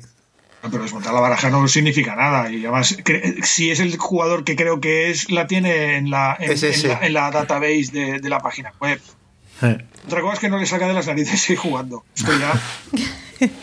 Sí, eh, he jugado mucho, he jugado Doom he jugado Carcosa. Y lo sigues jugando porque yo noto un parón eh, últimamente. Y el otro día fui a la tienda y de, de, allí de al lado del trabajo y me tuvieron que recordar que tenía como tres expansiones ahí que, que las tenía, ¿sabes? Porque ellos me van trayendo todo y a mí hasta se me había olvidado, lo tengo súper abandonado el juego. Bueno, sí, ahora yo también lo tengo un poco abandonado, es verdad. Pero es un juego que me lo sigo mirando con cariño. Cualquier día lo cojo y, y vuelvo a jugarlo. De hecho, Carcosa la jugué en solitario y, y la disfruté muchísimo. Yo estoy jugando la de la de los profundos, la de la de Innsmouth en solitario. Innsmouth. Creo que Carcosa es la que me ha gustado. Sí, a mí Creo también. que es la más original, la más variada. Doom Beach tiene, el, tiene lo del tren, que es, que, es, que es maravilloso, pero aparte de eso, el resto de escenarios me hicieron un poco repetidos. Hombre, el del Nightclub. El de. Nightclub es llorar de risa, ¿eh? Sí, sobre todo al final. Sí. es muy bueno ese. Y bueno, en general, eh, gustos, pues me gustan más los juegos con carga temática, sobre todo. Soy más de. No solo de Wargames, sino de juegos eso, que, que, me metan dentro de una historia. Haznos un top, así rápido, de tres juegos que se te vengan a la cabeza que digas. Hombre, son... los dos primeros siempre, son, siempre los digo, que son War of the Ring y Twilight Struggle. Y el tercero, pues podría ser perfectamente Arkham Horror. Está bien, tres buenos juegos. Eh, no sé si tenéis alguna pregunta y damos por finiquitado esta primera parte del programa. Pues nada, sin más dilación, muchas gracias Xavi. No te vayas porque, porque queremos que sigas y que reseñes también con nosotros, que es el del segundo bloque del programa. Vamos allá con las reseñas.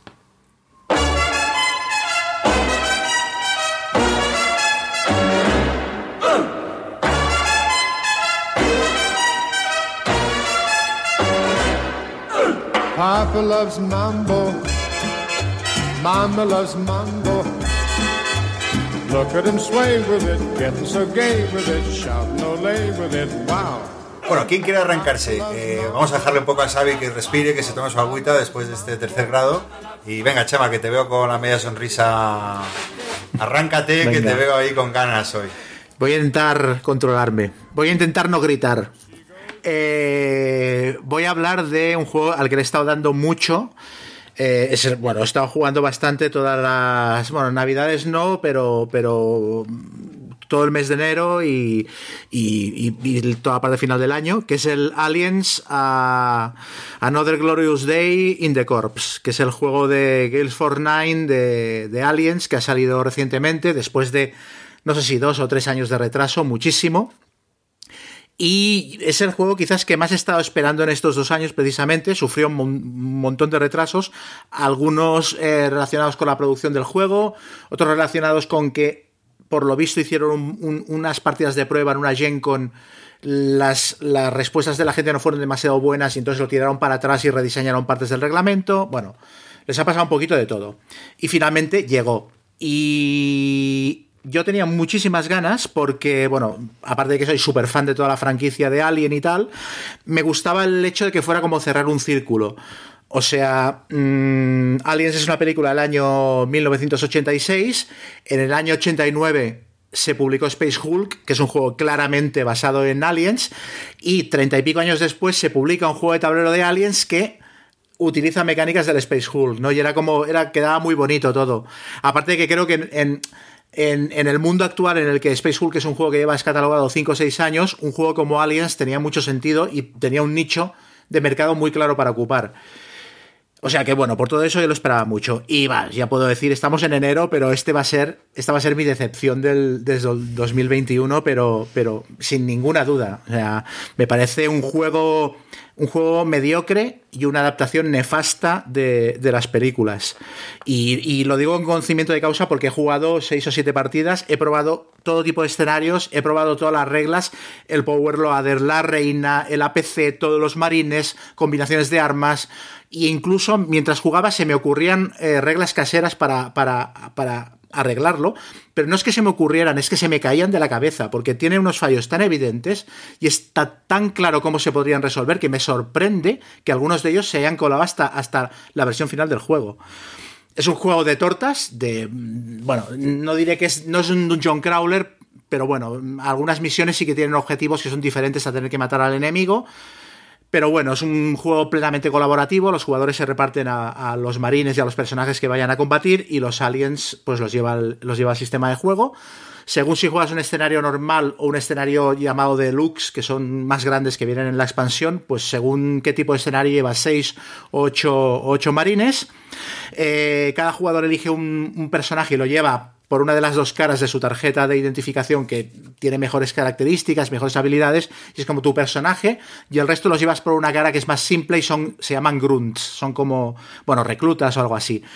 Entonces son personajes más fáciles de manejar. Si en algún momento se te muere tu personaje, coges uno de los grunts, le das la vuelta y entonces lo pasas a llevar como personaje propio.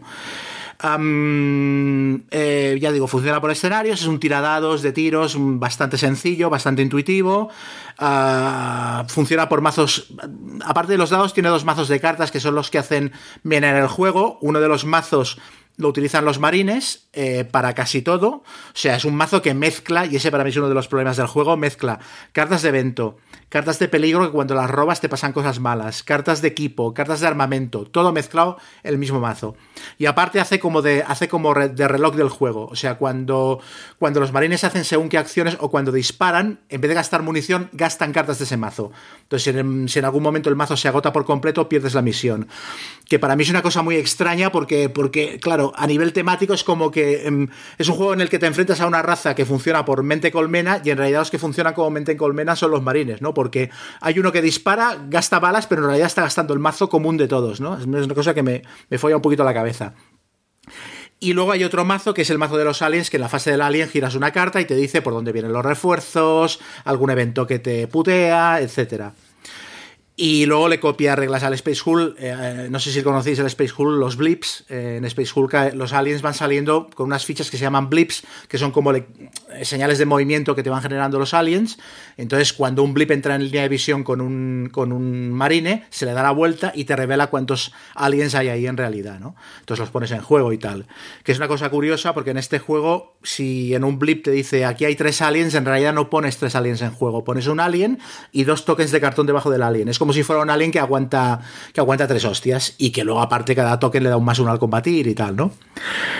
Y bueno, pues eso es muy sencillo, mm, bastante dinámico, los escenarios son bastante controlados de tiempo, eh, a pesar de que tiene, deja mucha huella en mesa, montas mucho, mucho pifostio, pero bueno, es, se juega bastante rápido y fluye, fluye bastante. Entonces, Problemas que tengo con el juego. Eh, los tengo de diversos tipos. Cagadas del juego, dijéramos, en, cuanto a reglas. Los escenarios están muy mal playtesteados ya no es que estén desequilibrados, es que hay reglas que claramente hacen que el escenario no funcione. O sea, hay, hay el típico escenario de tienes que encontrar eh, a Newt que es un marcador boca abajo, no sé dónde, y el escenario es un tablero que montas de la hostia. Y pones cuatro, cuatro marcadores posibles que pueden ser new repartidos por ahí. Y puede ser uno de los cuatro, con lo cual lo que me pasó a mí es que la encuentras en el primer marcador y dices, ¿para qué he desplegado todo este tablero que me ha ocupado mesa y media? Si estoy jugando en una baldosa, estoy jugando en, en 20 casillas, ¿no? Esto es un fallo de diseño. Luego, hay, hay una regla que es absolutamente idiota, que es eh, aparece un- una carta de alien que es. Aparece un túnel. Aparece un túnel porque se cuelan los aliens, ¿no? Y el túnel siempre aparece al lado de el, el personaje que lleva el jugador que ha sacado la carta. Claro, si juegas en solitario. Como muchas de las partidas que yo he hecho, solo llevas un personaje, con lo cual los túneles de aliens siempre le aparecen a mí, siempre me aparecían al lado de Higgs, toda la partida, con lo cual es, es- o sea, temáticamente es, una ridiculez y hubo un momento en el que el tío se metió dentro de la tanqueta, del APC, con el que se mueven los marines, y le salió esta carta. Entonces, claro, ¿dónde pongo el túnel? Dentro del tanque. O sea, se abre un portal dimensional y van saliendo aliens, o sea, típicas cosas que si lo pruebas dices esto no funciona. Ah, aparte de esto, hay cartas con textos muy poco claros que generan efectos no deseados. Las cartas de los aliens en teoría siempre son negativas, pero por ejemplo hay una carta que te dice retira una barricada que hay en el tablero. Las barricadas las ponen los marines para frenar a los aliens y que no se muevan. Entonces retirar una barricada en teoría es una putada, pero es que hay un escenario en el que tienes que quitar barricadas, con lo cual si robas esa carta te facilita la faena. Esto es de nuevo alguien que no ha probado el juego lo suficiente. Em, después tienen poca chicha táctica, los marines solo tienen dos acciones, están muy limitados en lo que pueden hacer, con lo cual siempre es evidente qué combinación de acciones tienes que tener para, para sacar em, el turno optimizado cuando los aliens se te acercan. O sea, no tienes las decisiones tácticas puntuales de un Space Hulk, que incluso cuando es una ensalada de tiros y estás plantado en una habitación pegando tiros, siempre es a qué marine pongo un fuego de alerta, con cuál disparo el lanzallamas, Eh, quién me pasa los puntos de mando. Todo eso aquí no está. Es, todo muy, muy, muy automático. El juego prácticamente va solo en muchos aspectos. Luego, el mazo de cartas de los marines está mal resuelto. O sea, las cartas mezcladas todas a cascoporro, como robas unos floreros que no tienen ningún sentido. O sea, robas tres cuchillos, dos cascos, o sea. Y luego hay un sistema de juego que es. eh, el juego se puede jugar o por escenarios, que se supone que son los de la película, o un sistema de juego que se llama Bug Hunt, que son escenarios mm, en los que tienes que aguantar una serie de turnos contra los aliens y tal. En los escenarios Bug Hunt, los marines empiezan con una pistola de equipo y el resto de cartas de equipo las, las tienen que ir pillando a medida que las roban del mazo. O sea, es como si las armas les fueran creciendo del culo a los marines a medida que avanza la misión. Y luego, aparte, eh, acabas todo el mundo con el arma que no le tocaba. O sea, Frost, que es el que dispara con lanzallamas, acaba con un cuchillo. Eh, Drake y Vázquez, que son los que llevan las Margun, acaban con pulse rifles. Aparte, eso te limita mucho a la hora de qué marines elegir para las misiones, porque un marine como Apon, que hace que puedas elegir qué cartas robas y que te costen menos jugarlas, es imprescindible. O sea, todo es como que te va constriñendo y genera temáticamente em, situaciones muy ridículas. Luego, el fuego defensivo funciona como una mierda. O sea, eh, el fuego defensivo en Space Hulk es fundamental. Por ejemplo, tú te pones en fuego de alerta para vigilar un pasillo, protegerlo y que los, y que los aliens no te lleguen. Aquí no te pones en fuego defensivo. Cuando un alien se te pone adyacente, todo el mundo le dispara. O sea, tú y los que estén a 4 de distancia le disparan. Que dices, bueno, entonces, o sea, hasta que no se me ha puesto adyacente no lo hemos visto. Nos ha pasado por delante, colándose pi, pi, pi de casilla en casilla y todo el mundo callado. Ahora, cuando me va a atacar, entonces sí que le disparo, ¿no? Aparte de que mm, los aliens no dejan, no- cuando les disparas, no dejan, no hacen splash de ácido. Con lo cual también les disparas adyacente y no pasa absolutamente nada. Ya no puedes reproducir situaciones de la película, como por ejemplo cuando matan a, Drake en la película. Se supone que esto es una, es una adaptación de las películas, pero no sé si os acordaréis de Aliens. A Drake lo matan cuando se están retirando después del primer encontronazo con los aliens. El tío se queda retrasado protegiéndolos. Le sale un alien al lado. Entonces Vázquez le dispara al alien para protegerlo, pero el splash de ácido acaba matando a Drake. Esto aquí es imposible, porque no hay reglas para splash de ácido en un juego de aliens. Hay unas cartas mezcladas en el mazo de los aliens que son de splash de ácido. No, mezcladas en el mazo de los marines. Pero son, claro, son efectos pasivos que aparecen cuando te aparecen y, y- y tampoco afectan demasiado, ¿no? A ver, Xavi. ¿Qué- No, no, me- la verdad es que yo también soy súper fan de Space Hulk y me interesa mucho lo que está diciendo Chema, básicamente porque me está ahorrando pasta. Pero la pregunta sería si alguien que no sea tan super mega fan die hard de Aliens como nosotros puede disfrutar el juego, porque a lo mejor todas estas cosas le importen menos. Yo creo que es, es una cosa antiintuitiva. O sea, el fan de Aliens rajará y al que el que tenga las películas muy olvidadas o le den igual o simplemente quiera un juego de pegar tiros, le parecerá un juego correcto. Pero que es que tendría que ser al revés, casi te digo. Con cuidado, correcto. A ver, yo que sí lo he jugado también, o por lo menos me he dedicado a perseguir a Nud, porque no había solo que encontrarla, luego había que sacar cuatro menos en un dado de 10. Nosotros Sí. tiramos 12 veces. Es que es súper azaroso, además. Con nosotros lo teníamos claro. Pero las reglas son muy malas. Han Sí. sacado, es decir, la lista de preguntas de FAQ, de preguntas hechas frecuentemente, es más larga que las reglas. No explican la mitad de las cosas. Cuando juegas solo no te explican bien del todo cómo se llevan a los PNJs, digamos, a los personajes no jugadores. Eh, si se lo hubieran trabajado un poquito más, porque las miniaturas son chulas, los componentes son chulos y tiene buenas ideas, pero Hmm. Sí, pero están perdidas en un marasmo que... Luego también los escenarios, lo que has dicho, el escenario de Newt, es que los escenarios de, que siguen el resto de la película no son canon tampoco. El escenario Newt es una mezcla de escenas rara, porque en realidad eso en la película no pasa en ningún momento. Entonces, ni si- el, el juego de Leading Edge del año 89, con todo lo que era que era un tiradados muy tonto, era muchísima mejor adaptación de Aliens que esto. Es que aquí hasta los stats de los personajes están mal hechos. O sea, Ripley, que se supone que es una civil que aprende literalmente a disparar un pulse rifle durante la película, es mejor que todos los marines. Tiene mejor combate cuerpo a cuerpo que Vázquez. Drake, que lleva la Smart Gun, que en teoría es un tirador de élite del pelotón, es el peor tirador de, de todos los marines. Hicks, que está especializado en shotgun, en escopeta, dispara peor con la escopeta que con ninguna otra arma. Es que es un desastre. Pero Chema, si te ves, si te fijas, todas tus quejas son porque lo comparas con la película. Pero Claro, hombre, claro. no, pero es que cuando, No. cuando te compras un juego así, tú quieres reproducir ciertas sensaciones. Tú imagínate el Rebellion, que fuera, que dijeras, está bien, pero no es Star Wars. Hombre, pero a ver, por ejemplo, eh, eh, De Beer, que va a sacar el Churchill.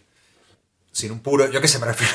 Al final esta es una simulación, ¿no? Tampoco tiene que ser estrictamente igual a como la conferencia de, de Teherán o, o- ¿No? O sea, no hay que ser tan. Ya, pero yo no creo sé si- que en el, pero hay en el la- caso de Aliens, yo ahí estoy de acuerdo con Chema. Yo creo que hay, hay unas cuantas cosas que son icónicas de, de la película y tienes que, es, como diseñador, tienes que esmerarte para, para que puedan aparecer como mínimo, que, que- que suenen o que, que huelan a, a que estás haciendo algo parecido a lo que se ve en la película. yo recuerdo que me leí hace muchos años el de. No lo llegué a jugar, el Alien vs Predator de Prodos. Tengo la segunda edición, no la he estrenado, pero cuando salió la primera me leí las reglas y hubieron cosas que me parecieron antitemáticas. El tema de los facehuggers y tal. Era como, uff, esto, ¿sabes? Y este es muchísimo peor, muchísimo peor. Esto salió por Kickstarter. No, esto salió en preventa.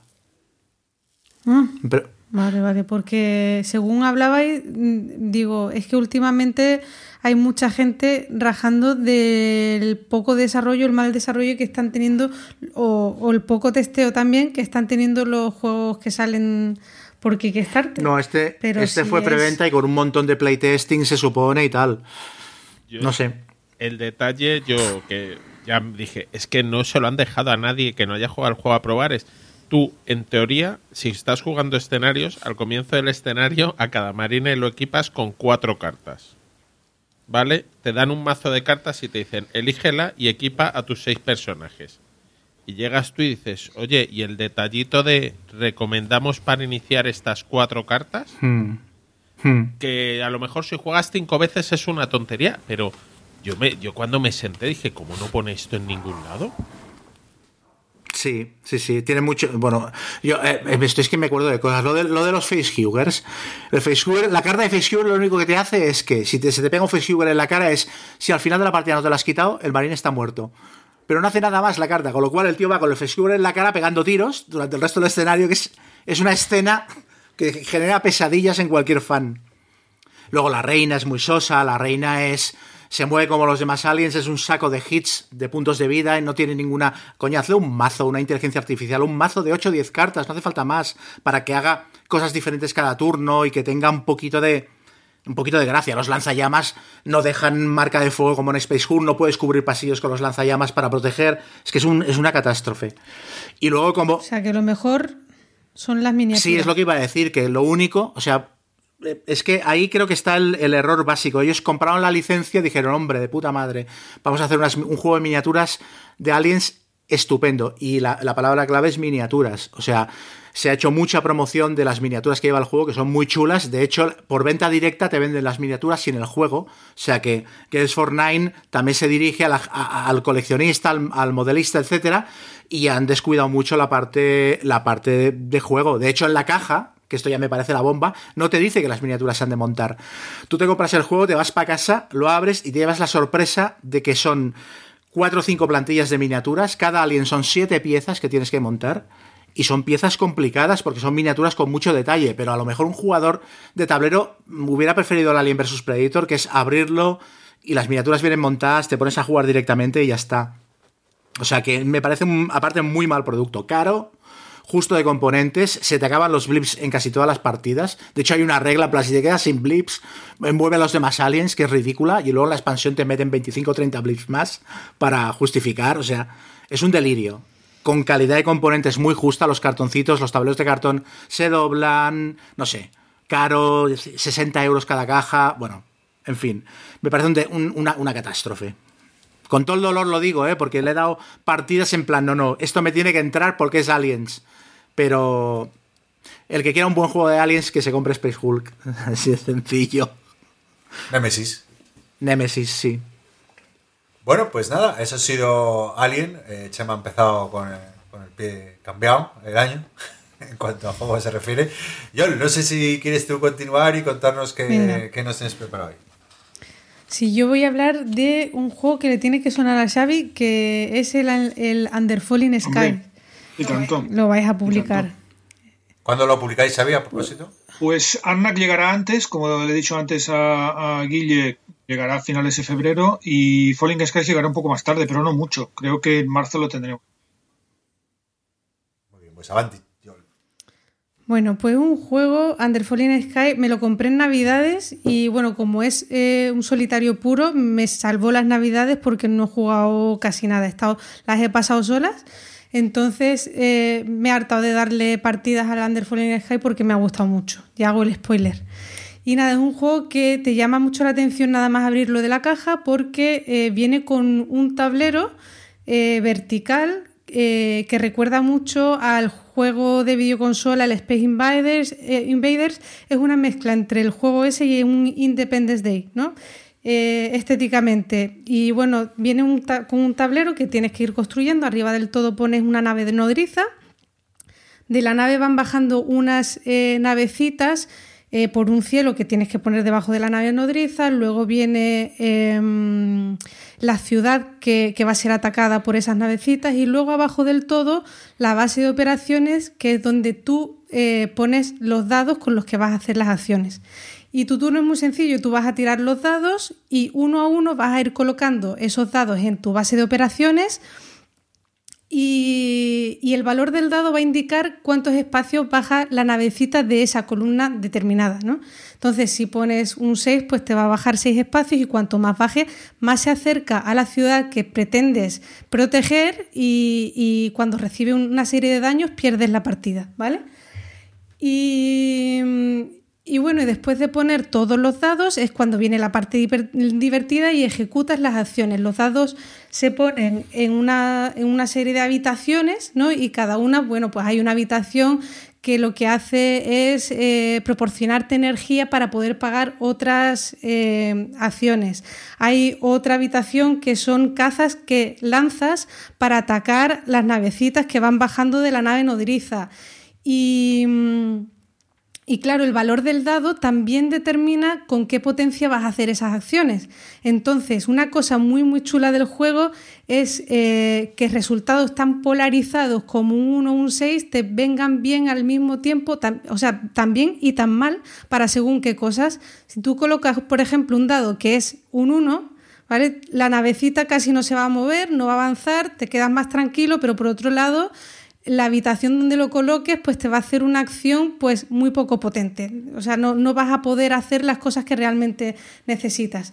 Pero tampoco se trata de un 1 o un 6, se, se trata de eh, poner valores de dados que te hagan hacer justo lo que tú quieres, es decir, bajar las navecitas a la casilla que tú quieres para que luego eh, con el dado puesto en la habitación que saca los cazas para dispararles, pues consigas eh, hacerle fuego y, derribarlas. Y luego hay otra cosa que son los rerolls, los, los rerolls que te permite el juego. En el, en el juego vienen dados de diferentes colores, eh, colores, son unos grises y otros blancos. Tú los vas a lanzar todos, pero cuando colocas los dados blancos vas a tener que relanzar el resto de dados que tienes aún sin colocar. Y eso entre eso, que no puedes repetir eh, dados en una misma columna y tal, al final se crea un puzzle que te mantiene durante toda la partida con un nivel, o sea, tienes que estar súper concentrado, mirando, fijándote en un montón de cosas. Y, es que estéticamente es tan bonito, o sea, es, es un, un, juego muy chulo. Y luego como producto me ha parecido una pasada porque, bueno, cuando abres la caja viene como por capas, ¿vale? Entonces, eh, la primera capa son los componentes básicos con los que puedes empezar a jugar en 10 minutos porque las reglas son así de sencillas, ¿vale? Juegas unas cuantas partidas, vienen varias ciudades, con las ciudades te dan como unas habilidades especiales y tal, y entonces ahí ya las partidas son variadas. Pero es que a medida que vas avanzando en el juego, cuando ya decides empezar la campaña, te viene una segunda capa que es el primer capítulo, una tercera capa que es el segundo capítulo, y lo único que tienes que hacer es coger la, el, fajita, o sea, lo, los troqueles que vienen con la fajita del primer capítulo, destroquelarlos en un momento y empezar a jugar ese episodio de la campaña, que proporciona nuevos, nuevos componentes y nuevas mini reglas y tal, que, que hacen las partidas pues que, que varían bastante. Y, y eso me parece un acierto total, porque tiene como muy... es como muy legacy, pero sin el rollo, para mí es un rollo de tener que abrir sobrecitos, cajitas y tal, y que además que eso hubiera, corrígeme si me equivoco, encarecido el producto. Que gracias a lo mejor a no, no tener esa parafernalia dentro de la caja y haber ideado este sistema de capas, pues también abarata costes y bueno, es un producto que, que ha salido por veintitantos euros pesando un kilo y medio la caja, que cuando me llegó a casa, o sea, pesaba bastante y me llamó la atención. Y, no sé, a mí me ha, me ha, gustado mucho por las decisiones. Es verdad que si hay una pega que le puedo poner, es verdad que cuando lo saco, a pesar de ser un, juego un poco filler, de una media horita de partida por ahí, cuando termino no me apetece seguir jugándolo. No es un juego que se juegue en modo automático como otros filler de media horita, sino que te deja la cabeza a lo mejor tan boom que dices, mira, paro y ya mañana vuelvo a sacarlo otra vez. Oye, yo Pero vamos, de, en general. De rejugabilidad, ¿qué tal anda? Pues eso, muy bien, porque viene. O sea, en el juego básico, la primera capa que te dice que saques para empezar la partida básica, ya te viene con tres ciudades, si no me equivoco. Y además te dice que primero empieces con los dados solamente blancos y grises y luego pues saques también los robots, que es uno, son unos dados azules que te permiten automatizar acciones y, y, es que después de eso, que ya vas a jugar unas cuantas partidas al básico y cada mm, ciudad pues te va metiendo una cosa diferente, pues luego tienes los, los capítulos de, de, la campaña. Y vamos, no voy a hacer mucho spoil, spoiler, pero te meten componentes nuevos y te cambian algunas reglitas. No es algo súper diferente, pero pero sí te da la variabilidad para que quieras seguir jugándolo y echándole un montón de partidas. Sí, de hecho, eh, cuando juegas los nuevos niveles, los nuevos en la campaña, tú tienes que tomar elecciones y es juego con este y con este, juega con este y con este. Y juegas a lo mejor con la mitad de los componentes cada episodio de la campaña. Entonces la puedes repetir varias sí. veces e ir. Además, que no en los episodios, o sea, la primera vez que tú te haces la campaña, eh, tú coges el primer episodio y, y, tienes que descartar eso, pues una de las ciudades Y además te dicen las reglas que esa ciudad que descartas ya dala por muerta porque eso, pues quieren reflejar como que esa ciudad ya ha sido invadida por los aliens y no vas a poder hacer nada por evitarlo. Y luego, bueno, pues puedes hacer una segunda campaña cambiando un poco la elección que has hecho de las ciudades a salvar. Oye, Es eh, muy temático, es un- visualmente, de verdad. eh, no sé si la, habéis visto fotos y tal, pero es que es muy, eso, diferente. Parece una, una máquina, ¿no? De, como una Sí, maquinita de, vi- videojuego antiguo. Los ¿no? videojuegos de los 80 del Space Invaders, pues así. Es muy, muy chulo. Oye, Xavi, eh, ya a colación de que estamos reseñando un juego que va a publicar De Vir, eh, y, y- y, bueno, me consta eh, que vuestra política eh, con los reseñadores, digo, pues es, es muy abierta. Y, y- pero ¿cómo, te- cómo os tomáis una, una reseña negativa? Esto salió, hubo, hubo un poco de polémica hace unos meses o un año, me parece, sobre esto, que había editoriales que, que se negaban a, a enviar juegos si la crítica no era buena o algo así. Me- también me llegó un poco de refilón y esto me, me- me parece absurdo. En el momento en que el juego sale de, de nuestro almacén, es propiedad del reseñador, el reseñador puede hacer lo que, lo que la santa gana con él. Y la crítica puede ser buena o mala. Esto no, no tenemos, no, o sea, lo tenemos clarísimo, pero, pero clarísimo. Otra cosa sería si un tío empieza a hacer críticas malas nuestras por, por, por costumbre y no para y, y- y vemos que, que hay algo que, que realmente igual tiene un problema con nosotros, pero, pero eso no nos ha pasado nunca y no, no, no- tampoco se contempla. Lo único que mm, quiero decir de, de la reseña que, que ha hecho yo el del, del Falling Skies es, es que eh, mm, creo que es un poquito más caro que eso. ¿eh? Has dicho veintipocos euros y yo creo que van a ser más bien 30 O 35. A lo mejor me he colado, pero vamos que, que para el producto que No, no, es, desde luego no es un- lo veo claro. que tiene un muy buen precio. Porque además es lo que dices, que cuando lo abres eh, es- eh, no hay nada de aire en ese juego. ¿eh? Mm. Pero vamos, que la gente que esté escuchando, escuchando el podcast luego no diga, ah, yo lo compro por 20 y De Beer lo quiere vender por 30. No, yo el PvP que vi me parece que era 30 de la edición en inglés y los checos hacen milagros a veces con sus juegos, que luego no lo veis. Es, eh, No sé a cuánto lo vais a sacar, ¿eh? pero vamos, 30-35 es un precio Sí, justo, yo creo que, la es que creo- tengo en la cabeza que son más bien 35 que 30. Pero en cualquier caso, menos de 30 no serán. Lo que ocurre es que Oye, Xavi, perdona, Guille. No, iba a decirle una cosa a Xavi, que si os a hacer juegos, a enviarle a los tenderos juegos como el Under Falling Skies y el Red Cathedral, vais a tener que hablar con ellos para que refuercen las estanterías respecto al tamaño de las cajas. Porque son cajas densas, ¿eh? Al peso, al peso. Sí. Bueno, yo creo que, que después del caverna nada puede superarlo. ¿eh? Pero el caverna Estoy era un viendo caja que muy- en- una caja muy grande abultaba. El problema de estas Ahí te lo esperas, pero en el y Under te Falling duele. Sky te llega y No dices, pero ¿esto ¿no? qué es? O sea, ¿qué viene dentro? Estoy viéndolo en tienda online a 25, 26 euros. Sí, pero 30 tachado 26, ¿no? Sí, sí, sí, 30 tachado El 26. PvP era 30 en la edición en inglés. Y oye, y eh, yo sé que Chex es una edición barata. saca sus juegos muy baratos que no siempre es posible mantener esos precios. Oye, Xavi, eh, Y vosotros también tenéis unos precios que, que están bastante bien, o sea, que tenéis que pelear. Sí, yo creo que nosotros mm, no somos una editorial de, de ticket caro, desde luego, también es por el- la tipología de juegos que tenemos. Y, y que cuando sacamos un juego caro, yo sigo asustándome. Ahora vamos a sacar Clan Legacy a 120 pavos y, y todavía, todavía sudo un poco cuando lo, cuando lo pienso, sí. 110, 120. ¿Cuándo lo sacáis, por cierto? Pues ahora con todo lo del año nuevo chino está un poquito parado. Supongo que justo después del año nuevo chino lo recogeremos. Así que puede estar oye, aquí perdón. en mayo aproximadamente. perdona, sobre el año nuevo chino, que, que- que parece un cuento chino. Eh, ¿Pero qué pasa? ¿Se, se para el mundo o qué? ¿No, no- nadie trabaja? ¿Está todo el Se para playa el ¿No país comprado 20 nunca en días, del AliExpress? 5 al 25 de, fe- de febrero más o menos. ¿Y nadie trabaja eh, durante 25 días? Normalmente es No. que la gente se dedica a moverse, es como su Navidad. Su agosto. Claro, Su se agosto. mueven, van a ver la familia. El desplazamiento es en tren y muy grande.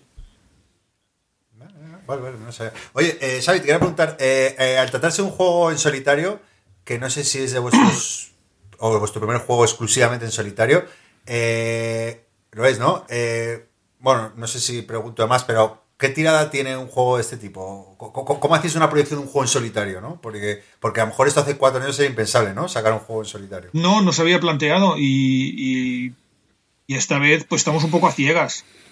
Hemos apoyado un poco en lo que la gente de Check Games nos ha dicho. Vamos a hacer una tirada estándar de unos 2.000 ejemplares para empezar y, y a ver qué pasa.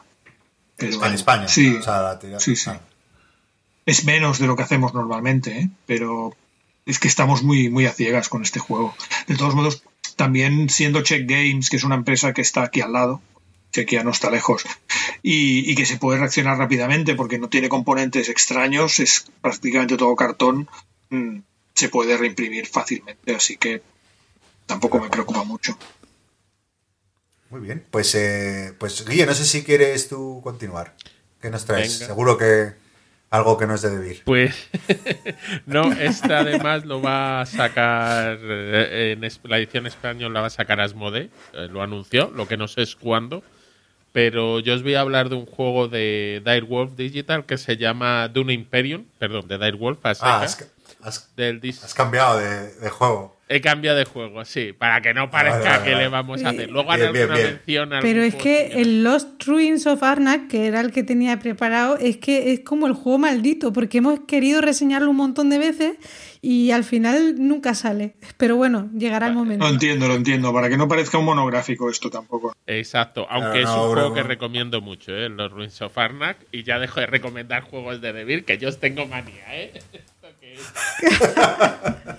Pero venga, voy a hablar del Dune Imperium. Es un juego diseñado por Paul Denen, que su otro juego a Xavi le sonará, es el Clank. Eh, El Dune Imperium es un juego de construcción de mazos y colocación de trabajadores pocos trabajadores. Al comienzo de la partida, con uno de nosotros comenzamos con un mazo de 10 cartas y con dos trabajadores. Y podemos conseguir a nuestro maestro de espadas como un tercer trabajador. Y hay un cuarto trabajador común que alguien podría conseguir, que es un mentor. Todo esto son cosas del mundo de Dune. El juego realmente vamos a ir jugando por turnos y en tu turno lo que puedes es eh, colocar un agente tuyo, uno de tus trabajadores, para lo cual tienes que jugar una carta. Las cartas en el lateral izquierdo te vienen una serie de símbolos donde los puedes colocar. Entonces tú los puedes colocar colo- eh, influyendo sobre alguna de las grandes poderes de- del mundo de Dune, como puede ser el emperador, eh, la cofradía de los viajes espaciales, las hermanas Bene Gesserit los Fremen. Los puedes colocar sobre el propio Arraken y sobre en Arraken eh, los puedes colocar que Arraken es el mundo de Dune eh, los puedes colocar en el desierto recolectando especias en varias de las ciudades que normalmente te van a permitir conseguir eh, combate o puntos de combate, mandar tus unidades al combate, ahora os hablo de ello. Eh, y los puedes colocar luego para conseguir más trabajadores en un futuro o para cambiar la especia por dinero. Si te vas a hablar con la Choam, eh, tranquilamente. Entonces, eh, una vez que se van colocando los trabajadores, y aparte la carta de decirte en qué zonas los puedes colocar, luego tienen una barra de efecto. Tú cuando colocas ese trabajador, vas a hacer lo de la casilla donde lo coloques, aparte del efecto que tenga la carta. Hay cartas, sobre todo las de inicio, que sus efectos son muy pobres, pero a medida que vayas comprando cartas, mejorarán estos efectos. Y luego eh, llegará un momento dado en que haces una fase de. No me acuerdo cómo se llama. Digamos que pasas, lo que indica que ya no vas a poder colocar más de tus agentes, de tus trabajadores en ese turno, pero juegas el resto de las cartas por el otro efecto que viene en la carta. Entonces las cartas tienen un efecto colocando trabajadores o uno distinto si las juegas al final de turno. Eh, al principio de cada turno, de, vamos, perdón, de cada, sí, eh, de cada ronda, eh, se ha revelado un conflicto, ¿vale? Que esto es importante porque va a haber una zona de, de combate donde nosotros mandaremos nuestras unidades a combatir. Eh, con este combate, el jugador que más tenga al final del turno, pues se llevará una ventaja mejor, que pueden ser puntos de victoria o que pueden ser control en el tablero. El segundo que más tenga una segunda ventaja y si hay cuatro jugadores, el tercero también se llevará una ventaja. Entonces, cuando tú pasas, aparte vas a definir cuál es tu combate en ese momento, tanto por las unidades que ya has mandado como por eh, lo que te den las cartas adicionales que juegues. Una vez que pase todo el mundo, empieza una fase de combate donde podremos jugar unas cartas de intriga que hemos conseguido para que el combate no sea totalmente determinista hasta ese momento. Se repartirá y se ve si alguien ha ganado. Que, haya ganado o que haya ganado es que alguien llega a 10 puntos o más. O si se ha llegado al turno 10, se ve quién es el que más puntos tenga y, ese, ha ganado. Si no ocurre ninguna de estas dos cosas, se juega una nueva ronda. Ah, perdona, lo que no cuando cuando juego todas mis cartas, aparte de los efectos, lo que me dan es valor para comprar nuevas cartas, como en cualquier deck building, y tú las nuevas cartas van a tu mazo. Eh, el juego dura como mucho 10 rondas, entonces tampoco tienes das a dar vueltas como podrías dar en, en un dominio a tu mazo muchas veces, pero sí tienes una capacidad de, de construir tu mazo. Eh, tiene bastante interacción respecto a que es un juego de colocación de trabajadores, donde obviamente en los espacios solo se puede poner uno, el que se ponga primero hace el efecto y a veces hay una competición por ir a los sitios. Eh, en los sitios normalmente las acciones que haces se puede ser conseguir agua, en lo- conseguir especia, que normalmente para los sitios que hace falta especia te hace falta el agua. Luego con la especia puedes comprar tropas, puedes distribuir tropas. Hay sitios que te dan tropas simplemente.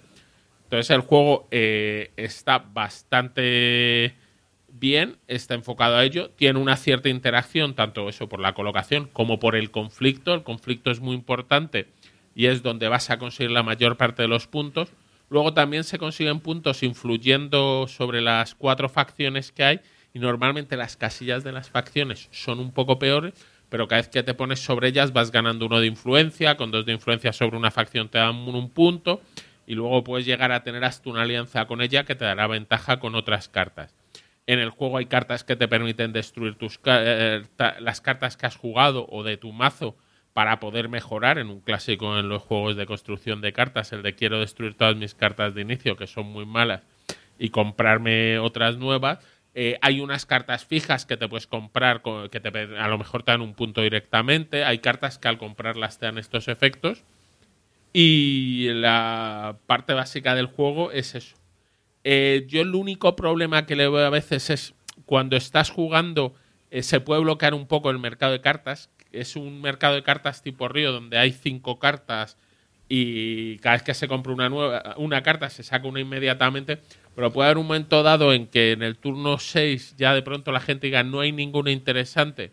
Ahora son cartas baratas y yo ya más o menos me echo mi mazo. Con lo que eso se puede quedar bloqueado y por ahora no hay una manera de cambiarlo pero por lo demás eh, hay normalmente hay bastante tensión esto no suele ocurrir casi nunca tienes varias ramas para construir ya como os digo tú puedes intentar ir a destruir tu mazo puedes ir a más combativo puedes ir a un mazo de comprar más cartas baratitas pero que me hacen efecto más rápido entonces está bastante bien Eh, tiene una variante a dos jugadores se crea un tercer jugador que es un bot relativamente sencillo de ocupar, que su misión principal es molestar en el conflicto y que pues, llega a ser más caótico que otros jugadores. Entonces puedes llegar a llorar mucho porque esa batalla que creías ganada llega el bot y te revienta. Y a un jugador lo que tienes es dos bots que hacen bastante más. Aparte de bloquearte espacios y demás, ellos van subiendo, compiten contigo en muchas otras cosas y además van consiguiendo ellos sus propios puntos, tanto por eh, ganar conflictos como por cumplir objetivos. Cambian los recursos por puntos y demás. Y tu objetivo es vencer antes de que te pasen por encima. Y ese es un poco el Dune Imperium. Eh, Guille, eh, co- complementa, o sea, si ya tienes el Dune, el otro Dune, eh, ¿cómo lo ves este juego? ¿Lo complementa o es muy diferente? No, se parecen en nada. Es decir, el tema es el mismo, tenemos Dune, pero es otro to- totalmente un juego distinto. Este hablas de un juego de media hora a lo mejor por jugador, con lo cual puede ser un máximo de hora y media hasta dos. En el otro Dune es verdad que puede ser media hora por jugador o dos horas por jugador. Yo juego partidas al Dune clásico de casi 10 horas. Eh, y es un juego distinto. El otro Dune es un juego de más bien mayorías, mover tus tropas sobre el trampo. Aquí no mueves tus tropas, tú generas tus tropas y las mandas a un sitio de conflicto, pero que es como un sitio genérico cada turno y se limpia y al sitio turno siguiente sacas más. Este tiene más eso, el efecto de colocar trabajadores. Es un poco menos quizás eh, temático, aunque bueno, tú estás jugando las cartas de los personajes, que siempre los ves, vas a las batallas, vas a tal, pero es algo menos temático que el otro, pero también es, yo creo, con unas mecánicas mucho mejores eh, salvo que quieras darte una orgía allí de apuñalarse durante muchas horas. A mí me ha dado un poco de pena porque salió el otro Dune en inglés, se lo compró mucha gente, la gente estaba súper contenta con el juego, salió en castellano y ahora ya no hace nada de ruido ni nadie le hace mucho caso porque ya está todo el mundo fijándose en este otro que han, han anunciado ¿no? y que ya está a la venta ha sido como, ¿no? Bueno, es que el otro Dune es un juego para públicos, yo creo, mucho más selectos, que estamos hablando de un juego muy chulo, pero de finales de los 70, principios de los 80, ahora no me acuerdo exactamente cuándo, que es un juego más largo, con mucho azar, que requiere otro tipo de mentalidad eh, al sentarse en la partida. Entonces, yo creo que eso es lo que le ha penalizado al otro Dune, que la gente se lo ha comprado y luego intenta jugar a aquello y ha descubierto que aquello no es fácilmente jugable. Ahora, eso sí, si te gusta Dune y tienes el grupo adecuado y con ganas de jugarlo, es muy divertido.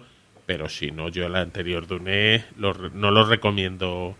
Vamos, que te leas bien en, qué te estás metiendo. Este, sin embargo, si te gusta deck mm. building, te gusta esta idea de mecánicas, es un juego más moderno, más afinado. Oye, y si lo quieres exclusivamente o principalmente para jugar en solitario. A mí no me ha gustado tanto el solitario. Está, tiene una aplicación, te va moviendo a los bots, puedes ponerle, ajustarle hasta tres niveles de dificultad, pero le quito un poco de chicha. A mí sí me gusta un poco el conflicto con los demás, el ver si les vas a lograr en el último momento meterle la carta para ganar tú al conflicto que que te gane un bot le quita un poco de gracia, aunque que le ganes tú. Entonces, aunque lo tiene, a mí yo no, no me parece tan bueno solitario. Sí, todo el rato intentando recordar una canción de rap de hace 10 años que decía, ¿no os acordáis de, todos los dunes como los gusanos de Dune? A ver si la encuentro desde algún parte.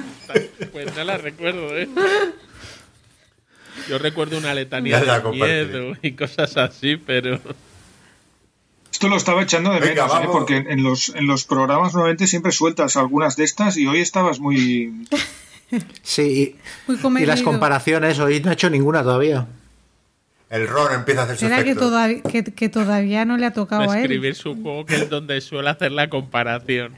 Yo, ves, yo diría, mira, ahora y comparándolo, los Ricks of Farnak y el Dune Imperium me han parecido con mecánicas similares. Mucho de lo que he dicho se podría aplicar el tema de, de la colocación de trabajadores, de la mm. construcción. Eh, y son dos juazos. Quizás eh, eh, los Ruins of Farnak tiene una interacción un poquito menos agresiva al no tener el, el combate. En los Ruins of Farnak la interacción es más la, la, carrera y el ocupar los sitios, que siempre en cualquier colocación de trabajadores. Pero han sido dos juegazos que han salido y yo no sé si uno leyó el tema, pero dice, juez, si es que eh, que a veces ocurre esto en los juegos, coño, que decidan mezclar estas dos dinámicas así, salgan dos juegos chulos a la vez o el tiempo siempre es curioso. Muy bien. Bueno, vamos a dejar a, Xavi para el final como, como estrella invitada.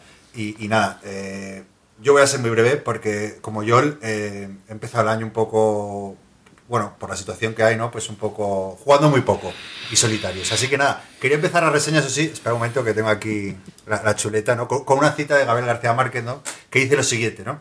Había tenido que violar todos sus pactos con la muerte y revolcarse como un cerdo en el muladar de la gloria, para descubrir con casi 40 años de retraso los privilegios de la simplicidad. ¿Por qué esta cita? Eh, bueno, aparte que, que, me, gusta García Márquez, pero, pero, y porque tengo 40 años, sino porque no sé si os pasa a vosotros, ¿no? Que con los años cada vez valoro más la sencillez en todos los aspectos de la vida, ¿no? Y en los juegos de mesa, eh, sobre todo, pues porque me falta tiempo. No sé a vosotros, pero, pero para mí me cuesta eh, emplear tiempo en, unas largas reglas, en unas largas partidas. Y a veces, pues bueno, pues lo sencillo eh, se agradece, ¿no? Y es un poco el adjetivo que mejor define el juego que quiero reseñar, que es Orchard. Eh, un juego en solitario ¿no? que acaba de publicar Melmac, que ya, ya, es una editorial de la que hemos hablado varias veces eh, aquí en el podcast. Y bueno, es un juego muy sencillito, con 18 cartas, pero en cada partida se, se utilizan 9, ¿no? Que están formadas por árboles de distintos colores. Y, básicamente el juego, eh, el objetivo del juego es colocar cartas de, de forma que solapen árboles del mismo tipo, ¿no? Y, es así de simple, no, no, no tiene más, ¿no? Eh, de tal forma que, en tu turno, bueno, ya empiezas con una carta puesta, pues solapas eh, dos, tres o cuatro árboles o los que sean, y tienes que colocar un dado de valor 1 ¿no? en la misma posición donde has solapado ese árbol. O sea, si has colocado una carta encima de otra, pues y así sucesivamente, ¿no? Entonces tú vas conformando un mapa, ¿no? Donde podemos poner, superponiendo diferentes car cartas y, bueno, intentando eh, intentar solapar un árbol eh, concreto más de una vez, ¿no? Porque te da más puntos de, al final de la partida. Y este es el juego, no, tiene mucho más. Eh, y a mí me ha parecido interesante, ¿no? Porque, bueno, es el típico juego, ¿no? Que las primeras partidas las juegas un poco al tuntún. Pones una carta aquí, otra allá y, bueno, puntúas 12, como fue en, en mi caso, y piensas que eres un zoquete y te picas y juegas otra y otra y otra, ¿no? Y, y así te vas picando hasta que, hasta que te echas cinco seguidas, ¿no? A diferencia del iba a decir Skies Fall, ¿cómo se llama que has dicho tú, John? Under Falling Skies. Under Falling Skies. que es, eh, pues este sí que es un juego que, que, que bueno, como no, no, requiere mucho setup y no tiene mucha historia, sí que te pica y te. Y, bueno, pues te ofrece ahí. Pues, pues, pues eso, un, entretiempo, ¿no? Sí que es verdad que. Bueno, que, que, el juego pues es simplemente un puzzlecito, no, no, no tiene la profundidad, ¿no? De, de, y aquí viene la comparativa, ¿no? De, de la parada de metro de cuatro caminos, que es la, no sé si habéis estado, pero es la más profunda de toda España. Guille, Guille sonríe porque la conoce. Pero bueno, ofrece un reto in, interesante y, y divertido. Eh, ¿Problema que le veo al juego? Bueno, no problema. Que, que, sí que es verdad que cuando ya le pillas un poco el truco y ya le dedicas eh, los minutos que necesita, que, que, a lo mejor después de tres o cuatro partidas eh, en el que has conseguido una puntuación alta, ¿no? Pues eh, dices, bueno, ¿y ahora qué?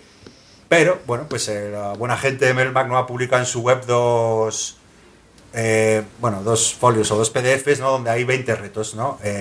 Entonces, estos retos consisten básicamente, eh, te indican la carta de inicio que tiene que estar sobre la mesa, las dos primeras cartas que tienes tú en la mano y la, y la, nueva carta que tienes que colocar, ¿no? Entonces, bueno, pues... Eh, como digo, es un juego muy sencillo que por lo menos que con estas, estos retos, ¿no?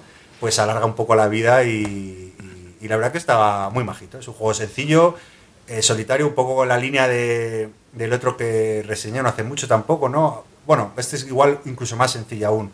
Eh, se me olvidado el nombre de... ¿Cómo era este? El de deducción. La el Dama Black Negra. Sonata. El Black Sonata, ¿no? Eh, bueno, ese tiene un poquitín más de enjundia, pero bueno, son... En, eh, resumiendo, resumidas cuentas, son juegos muy sencillitos, eh, que se juegan rápido y bien. Y a mí ese tipo, para jugar en solitario es el estilo que más me gusta. Porque ya lo he dicho, por, por, por facilidad, ¿no? Porque al final si no te lías con otras cosas. Y nada, eso es el juego. No sé si lo conocéis, si no... A mí no me llamaba absolutamente nada, pero ha sido ver el tema de los retos y ya me lo quiero comprar. Porque eso al final le da mucha vidilla a los juegos, tío. Eh, no sé, eh, ver a, a, todo el mundo picándose con, pues, con eso, eh, al final es un aliciente, una motivación que tienes ahí para sacar el juego y no, va, y no sé. vas, o sea, estoy completamente de acuerdo. De hecho, diría que es fundamental porque, porque claro, como te picas rápido, te echas una y otra y otra y otra. De repente, en un día te has jugado siete partidas porque las partidas no duran más de 10 minutos. Y claro, dices, hostia, en la séptima ya consiguió 50 puntos. ¿Y ahora qué? Ahora ya, ¿no? Porque si ya, ya pierdes un poco el interés. Y sí que es verdad que lo del reto le, le, le, da una segunda y una tercera vida, porque son 20 retos y claro, ya tienes que cumplir los, los objetivos y, y, estoy de acuerdo contigo, que le, que le da mucha vidilla. Bueno, pues nada, eh, Xavi, eh, cierra tu, este bloque con tu reseña. Vale, eh, mira, yo ten, tenía un problema cuando me dijisteis que tenía que hacer una reseña por motivos casi profesionales. Es decir, no quería hacer un juego de Debir para que no pareciera que, estoy dando coba y siempre estoy con, el monográfico, pero a la hora de reseñar juegos que se han publicado por otras editoriales también soy muy cauteloso y, me preocupa un poco pues hablar bien o mal de, de juegos de la competencia. Entonces al final he encontrado un juego que no se ha publicado aquí y que por lo que yo sé no se va a publicar porque pertenece a una a un a una tipología de juegos que, yo, de hecho, en su momento ya intenté publicar alguno de ellos y prácticamente me mandaron a la porra los editores originales. Así que, no sufro mucho, ah, porque no, insisto, no, no se va a publicar. Es un juego un poco friki, eh, no es un juego de última novedad, eh, es un juego que ya tiene tres años, pero que, por lo que yo sé, los 20 programas no lo habéis reseñado, por tanto, mm, me siento libre de hacerlo. Y es. Ah, Buffy Vampire Slayer Legendary y es eh, un juego de la serie Legendary de, que tienen un montón, tienen toda la serie de Marvel evidentemente, tienen algunos que a mí me chiflan, que como por ejemplo el de, el de Aliens, antes cuando Chema estaba hablando del juego de Aliens me estaba mordiendo los puños para no decir es que el, buen, el juego bueno de Aliens es el Legendary, porque realmente ahí sí que tienes la sensación de que los aliens se te están echando encima y cada vez los tienes más cerca y, y no hay manera de pararlos, el de Firefly que me parece chulísimo también, aunque los dibujos sean espantosos. Y, bueno, y entonces pues he pensado que, el, de, el de Buffy, que es uno que he estado jugando muchísimo últimamente, eh, nos hemos enganchado a ver la, la serie La y yo y la hemos visto entera, porque en su momento habíamos visto capítulos sueltos, recuerdo, hace 20 años cuando la daban por el Plus. Ah, pero no la habíamos visto de manera consistente. ¿no? Entonces eh, hicimos el, el, ejercicio, ahora que está en Amazon Prime, de verla toda. Acabamos las siete temporadas hace poco la verdad es que lo hemos pasado súper bien, es una, es una serie muy, muy divertida. Y entonces compré el juego y lo hemos estado jugando mucho y, es un juego que, que, bueno, como dice yo, el spoiler, a mí me ha gustado. Aunque hay algunas cosas que no me han acabado de convencer y que también comentaré. Mm, para los que no conozcáis la, la serie Legendary, son juegos de deck building, en los cuales eh, creas un mazo con cinco personajes. Los personajes eh, puedes elegirlos entre una variedad de, creo que son 13 personajes diferentes, que son todos los personajes de la serie, obviamente Buffy, la cazadora de vampiros, y todos sus colegas. Entonces tú para cada partida eliges cinco de estos personajes, los barajas y a partir de ahí sacarás las cartas con las que te, crearás eh, tu mazo. Y luego aparte eliges, que esta es una particularidad de los juegos que son Legendary, pero no Legendary Encounters, los juegos que son Legendary, eliges un villano y un plan. Hay una combinación, me parece que de ocho villanos diferentes, cinco villanos diferentes y ocho planes, por tanto, hay 40 disposiciones posibles de, principio de partida. Cada villano tiene su, propio, su propia agenda y aparte esto se combina con el plan, que, hace que, pasen cosas malas creas un mazo de villanos que se forma a partir del, del gran malo que has elegido, del plan que tenga y de unas cuantas cosas al azar. Y a partir de ahí, como el resto de Legendaris, cada turno sacas una carta, que estas cartas van corriendo por un, por un tablero que tiene cinco espacios y se van desplazando cada vez más hacia la izquierda, se van empujando las cartas. Si alguna consigue salir de este circuito, pasan cosas malas. ¿Qué es lo que tienes que hacer como jugador? Pues eh, enriquecer tu baraja, hacer que cada vez sea mejor con las cartas que puedes ir comprando de las que están a la vista. Y estas cartas ah, tienen básicamente dos habilidades. Una que sirve para combatir a los villanos y otra que sirve para ayudarte a reclutar cartas cada vez más poderosas e ir mm, aumentando tu, tu baraja. Ah, ¿Cuál es la particularidad que tiene este juego respecto a los demás? Pues algunas. Ah, este tiene un track que se llama el track de la oscuridad y la luz, que hace que eh, los personajes tengan diferentes habilidades en función de si ese track está en luz o está en oscuridad. Hay cartas de villanos o cartas propias tuyas que mueven ese track. Si lo consigues llevar hasta el máximo de luz, pasan cosas guays. Si lo consigues, o si, desgraciadamente pasa al fondo de la oscuridad, pasan cosas malas, se activa el malo, se activa el plan, etc. Mm, cosas buenas del juego creo que el juego es súper fiel uh, y que tiene una cosa muy chula para la gente que, disfrute con la serie, que es que todos los personajes están muy bien, muy bien trazados y todos tienen particularidades que distingues de cómo es el personaje en la serie. Por ejemplo, Buffy evidentemente es la que reparte tortas a diestro y siniestro y lo hace muy bien, pero luego personajes más secundarios como Chander, que no sirven para nada en, en, en la serie, pues tampoco sirven de mucho en, en el juego, pero sin embargo ayudan mucho al resto de personajes, ¿vale? Personaje de Willow, que es la bruja, hace cosas súper tochas, pero con un coste. Cada vez que haces algo muy guapo con ella, pringas. Te vas hacia la oscuridad, o pierdes cartas, o recibes heridas. Entonces, todos los personajes son realmente caracterizaciones muy fieles de lo que puedes ver en la serie y no son simplemente han hecho las cartas y ya está. Cosas que no me gustan tanto. Mm, pero esto ya es un defecto del, del, juego en sí. Es decir, de las dos, de las dos categorías, juegos Legendary Encounters y juegos Legendary, los Legendary Encounters, como por ejemplo Alien, como por ejemplo uh, Firefly, se distinguen en que estos no tienen lo del villano y el plan, sino que hay unos objetivos en función de qué estás jugando. En el caso de Alien, eliges cuál, cuál, de las cuatro partidas juegas y en función de eso tienes unos objetivos que se apilan y tienes un personaje. Tienes un personaje que cuando los monstruos se escapan de ese track que hemos dicho, uh, golpean, pasan a una especie de zona de combate y a partir de ahí cada turno, si no los has eliminado, te hacen heridas a tu personaje y tu personaje puede morir. De hecho, si juegan varios jugadores, alguno puede morir y los demás siguen en el juego. En el resto de juegos Legendary, como en Marvel o como en el caso que nos ocupa el de Buffy, a mí esto no me gusta tanto porque ya no tienes un personaje que vaya recibiendo heridas, sino que juegas con los cinco personajes en genérico y cuando un villano consigue escaparse del track, pues mmm, lo ha conseguido, se ha escapado y pasan cosas malas, pero son cosas malas un poco más abstractas, ¿no? Aparte hay otra cosa que no me acaba de gustar, que es que para ganar lo que tienes que hacer es uh, enchufarle cuatro tortas súper gordas al villano. Y esto a mí me parece poco temático. O sea, tienes que pegarle una vez y otra y otra y otra.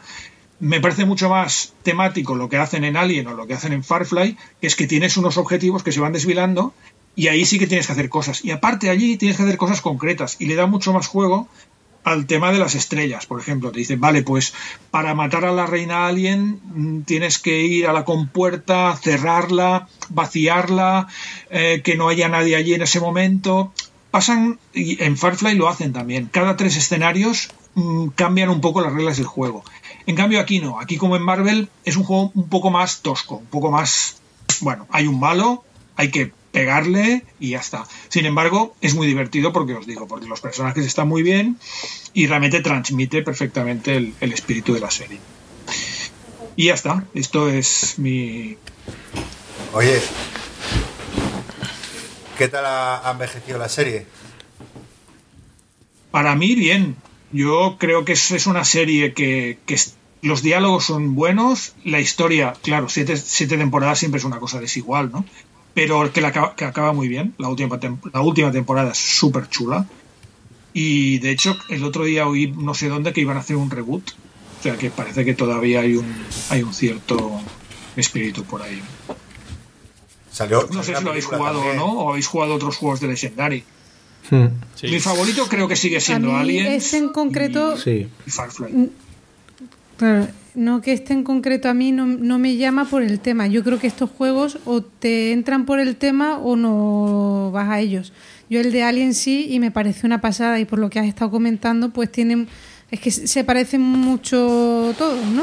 Y, y, el sistema me parece una pasada. O sea, lo bien tematizados que están, que te, te, vamos, yo me acuerdo cuando me pillé ese juego que me vi las tres primeras de Alien eh, luego jugué el juego y es que estaba viviendo la película y me encantó. Es, Fue una experiencia muy chula. Es brutal. Es un poquito lo que a veces hablamos del sistema Command and Colors, que con cada juego le cambian cuatro cosas y tematizan.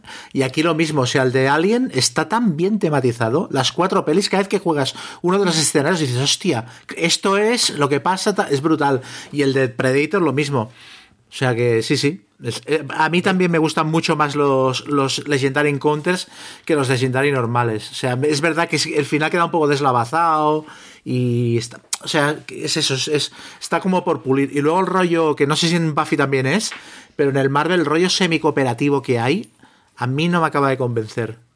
Bueno, yo creo que eso puedes pasar directamente. Claro, te dan los puntos de victoria y al final dices, bueno, habéis ganado, vale, pues este ha ganado más. Esto, Ya. Yo he que jugado está mucho al. Marvel y la verdad es que no, nunca le prestábamos demasiada atención. A mí el que más me llama la atención, y Guille, te doy pie ahora porque, porque eres el que el único que lo ha jugado, que conozco, que es, es el de James Bond, que, que luego no ha tenido mucho ha tenido mucho eco luego. Bueno, es del. También le han sacado expansión, que, que no a todos. Que yo creo que es al tercero al que le sacan una expansión. Porque expansión tiene el de Alien y el de Marvel, que no es que tenga expansión, es que tiene tiene veintitantas o algo así. El de Eh, Alien tiene dos. El de Alien tiene dos, por eso. Son, pero el resto yo creo que ni Predator, ni No. X-Files, ni. Eh, A mí lo que me gustaría saber es qué, qué, qué criterio utilizan para hacer que unos sean encounters y otros no. Porque, por ejemplo, el de creo que el de, el de Expediente X es encounters, Sí, el de Expediente. pero el de James Bond no. El de James Bond es Legendary normal, correcto. No sé si, Xavi, podéis explicar muy brevemente, por quien no conozca las diferencias entre un encounter. Bueno, lo has medio dicho, pero si podéis brevemente explicar para quien no lo conozca. Bueno, en el caso de los encounters llevas un personaje asociado y ese personaje va recibiendo heridas si los monstruos escapan del, redil, digamos. Mientras que en, el, en los no encounters, ah, pues cuando los personajes escapan, pasan otro tipo de cosas malas, pero no te afectan directamente a tu personaje. Es decir, no puedes quedar eliminado de la partida. Y aparte, los que no son encounters dependen de, como he dicho, del- de un villano y un plan y van saliendo unos esquemetwis que activan los planes del malvado. Y en cambio los encounters funcionan con un sistema de objetivos, que normalmente hay tres objetivos y por tanto tres minimazos que se apilan uno detrás de otro en, en el mazo de villanos. Sí, son como mazos cerrados. O sea, en el de Alien puedes jugar, quiero jugar la primera, la segunda, la tercera o la cuarta peli. Y coges esas cartas ya para... Bueno, no exactamente. En teoría te deja mezclarlas. Ellos Sí, te pero no. recomiendan unas y de hecho se vuelve mucho más complicado cuando mezclas personajes de varias películas y elementos de varias películas, porque están como muy tematizados, muy ellos, pero como cojas cosas al azar, ni los personajes combinan tan bien, ni a lo mejor coges a los que pegan y es un escenario con bichos que piden mucho. Entonces se puede hacer experimentos. El Legendary James Bond es que yo creo que al final los Legendaries es más complicado que, que les que, que funcionen. Los Legendary Encounter yo creo que son mejor, como desde que salió Alien, eh, tienden a ajustar más a la gente. Y luego el problema del Legendary James Bond es que al final yo creo que es un tema que a los frikis no es tan friki. Para los... Entonces yo creo que eso le ha penalizado un poquito al James Bond.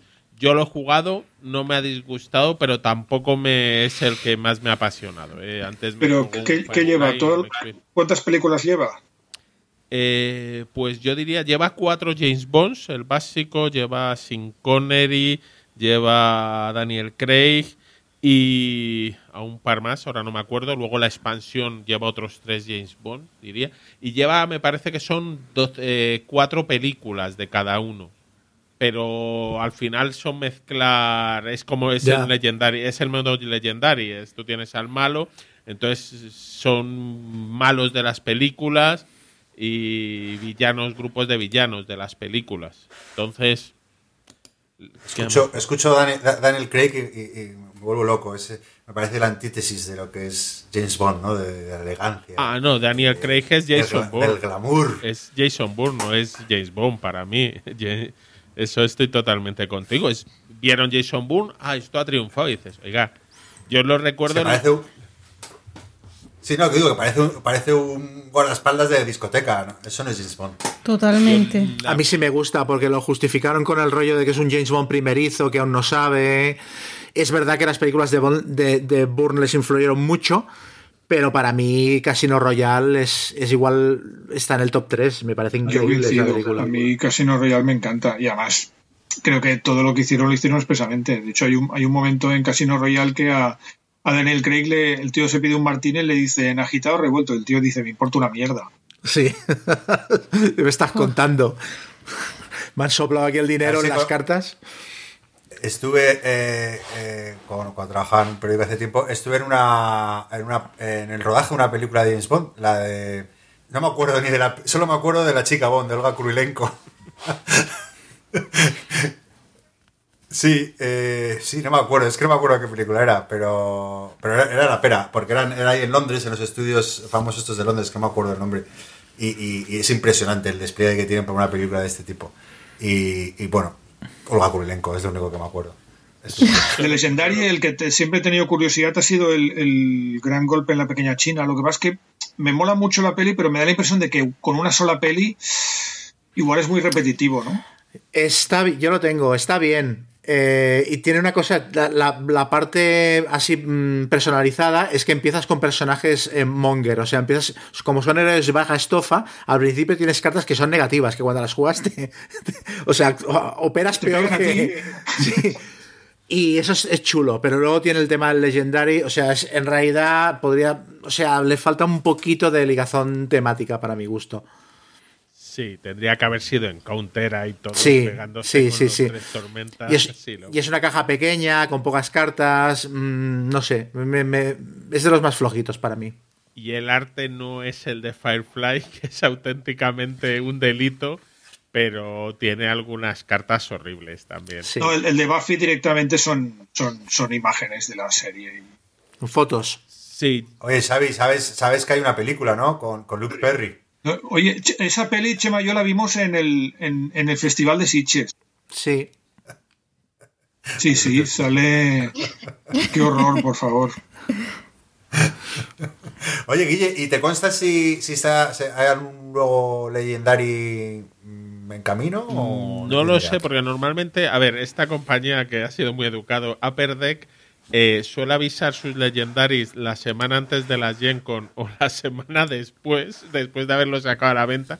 Es decir, yo, Upper Deck saca un producto muy chulo, pero se dedica a ignorar a los clientes o a maltratarlos. Yo les he visto hacer cosas en las Gen Con como vender sus juegos más caros que el precio recomendado, porque como son una primicia, y llegas tú y dices, ya, pero no me lo puedes vender más caro. O hacer cosas así. Entonces, no, ten- no sé cuál es el siguiente, la verdad. yo he visto que iban a sacar un par de cajas de, de Marvel como de ciclo, de, de- como un ciclo, un, ar- un arco narrativo. Y me llamó la atención porque me parecía que, de hecho, creo que el, el- el Legendary Marvel ha quedado un poco tapado por Marvel Champions. Desde que apareció Marvel Champions, yo creo que le ha comido mucha parte de- del espacio. Y, me alegró ver que, que intentan regenerar el juego, ¿no? Bueno, pero el año pasado siguieron sacando tres expansiones del Legendary Marvel. Yo casi creo que sacaron la de Asgard, la de los nuevos mutantes, una de Cosmos, Seal. Vamos, Estoy leyendo aquí. Va- van a y- sacar una, una de Marvel An- Annihil- Annihilation o algo así. Y creo que este año sacaron de- una de Aliens y la de James Bond que has comentado antes. ¿Y por qué esto no sale en castellano? Mm, Yo tuve una reunión con ellos en Gen Con hace cuatro años y, y mi impre- bueno, es que les daba igual. Es que les daba totalmente igual. Eh, y al final era, bueno, sí, sí, mira, si lo quieres hacer, mm, pri- print run mínimo 20.000 copias y, y- y no marees. Y, y era de, copias. vale, pues, pues muchas gracias. O sea, no, no tenía ningún interés. Y adiós. Muchas editoriales americanas de estas que trabajan con licencias son complicadísimos. Nosotros también, como GenX, hemos intentado hablar con ellos y te pueden estar ignorando y luego de pronto un día caes en gracia, te ves con ellos y dices, ah, vale. Pero que puedes haber tenido tres años de reuniones, haberte sentido ignorado y un día te dicen que sí o te pasas otros seis años y siguen ignorando. Vamos, se reúnen contigo y te dicen que sí, que no, un imposible, entonces no. Y de hecho este juego es peculiar porque las primeras ediciones del Marvel Legendary en teoría no se vendían en Europa. La licencia no les daba para Europa y llegaban con... No, y hay algunas expansiones que no se pueden encontrar en Europa. Yo creo que llega casi todo. Lo que ocurre es que hoy en día como se traduce todo, eh, los juegos en inglés llegan los que llegan y como no lo compres ese día, no lo compras nunca. Yo recuerdo que la expansión, hubo una época, la expansión de los cuatro fantásticos de, de Legendary, se, se pagaban burradas porque no se encontraba en ninguna parte. Pero eso es porque se agotó y no les dejaban reimprimirla por el tema no queremos saber nada de los cuatro fantásticos hasta que no nos Mm. devuelvan los derechos. Son. Eh, nada, eh, eh, pues eso ha sido Buffy Cazavampiros, ¿cómo se llama el juego? Buffy Legendary, eh, Legendary Buffy Cazavampiros. Pues oye, y toda su serie. Eh, nada, con eso terminamos este bloque de reseñas eh, y, y despedimos ya a Xavi. Xavi, mu- mm, muchísimas gracias por, por haber dedicado tu tiempo libre a Qué rico el mambo. Ha sido un auténtico placer y espero que te hayas pasado bien. Nos has dado una primicia, nos has eh, eh, anulado otra. Eh, El placer ha sido mío Ha y estaba un poco nervioso porque eh, voy a muchos podcasts, es verdad, pero este es el único al que, al que he ido que, de hecho, es el único que escucho. Entonces, entonces esto me ponía un poco nervioso. Me ponía, era como, un- como una responsabilidad doble, ¿no? No, no quería, no quería cagarla porque este realmente es el, el que escucho y el, y el que, que más me gusta. Así que, que espero no haberlo hecho mal del todo. ¿Vale? Muchísimas gracias por, por invitarme. Eh, nada, gracias a ti. Gracias eh, a ti. eh, no, yo creo que estamos todos de acuerdo, que lo has hecho muy bien y que, oye, eh, esta es tu casa y estás invitadísimo cuando quieras. Eh, reseñas bien, ¿eh? O sea, a mí me ha gustado cómo has reseñado, ¿eh? Igual le vamos a dejar las entrevistas y le llamamos para reseñar, que lo seguro que hace mejor que... que- que- Muy bien. Vale, pues nada, gracias. ¿eh? Venga, Y, y que recuerda que puedes seguir metiéndote en Evox con Chema eh, en los comentarios de Evox. Que no hay problema. Así, así lo haré. Venga, adeu. Por favor. Chao, que estés bien.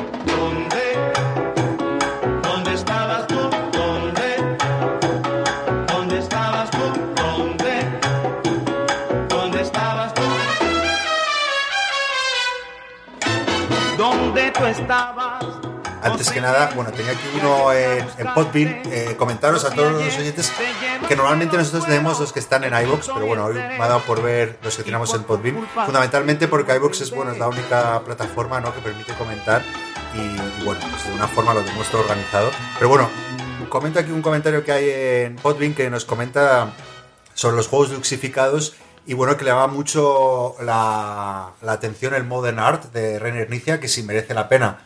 Eh, eh, hay varias, bueno, hay cientos de versiones sobre este juego.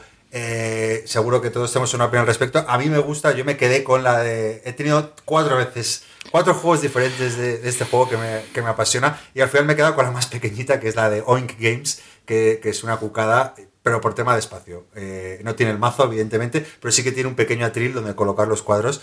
Y bueno, esa es la que yo te recomiendo. Pero bueno, ahora viene una nueva, ¿no? O, o la última que salió que venía con el mazo, pues que Claro, simpática. es que esa edición, que es la que tengo yo, a mí me parece la más chula porque te incluye un componente que lo hace un poco juguete el juego, o sea, y, y además te hace meterte mucho en la partida. Y yo recuerdo una partida en el club, la última vez que nos pudimos eh, reunir, que es que fue un espectáculo. O sea, había uno que es que, eh, mm, o sea, se metía en la partida y parecía un subastador profesional con su mazo y tal. Nos reímos muchísimo y yo creo que hay componentes que ayudan a que te metas un poco en la partida y en ese caso, pues, pues yo creo que pasa. Yo también tuve otra, pero la vendí y me quedé con esta. Sí, bueno, en cualquier caso, yo creo que es un juegazo. Así que compres la versión que compres, es un juego muy. Eh, luego, bueno, ten- tenemos muchos mensajes felicitándonos el año y por nuestro primer aniversario. Eh, eh, gracias a todos, los leemos, aunque no vamos a comentar todos aquí. Eh, sí que comenta Juan Hitor, ¿no? Que, bueno, que le hemos quitado las ganas de probar el Tainted Grail. eh, y que, bueno, que eso de farmear que comentamos en el último episodio, que le recordaba cuando jugaba Pokémon en el Game Boy, ¿no? Y que tenía que subir a bichos de nivel a uno y a otro lado. Eh, luego, bueno, Oscar Recio comenta que, que se ha pedido a la tripulación, la verdad que no, no falla. Y que, Chema, te, te invita a dar una, a otra oportunidad a incómodos invitados en una partida 4 o 5. Que, cosa que yo estoy de acuerdo porque a, a mí es un, un juego que me encanta y que, Hmm. que me tengo. De hecho, eh, justo iba, iba a quedar estas navidades con uno de los autores por, por, por, bueno, cuestiones del azar. Pues eh, un amigo en común que también es amigo de Chema o conocido de Chema, eh, sea, de Guille, perdón, que, se- que se llama Chema.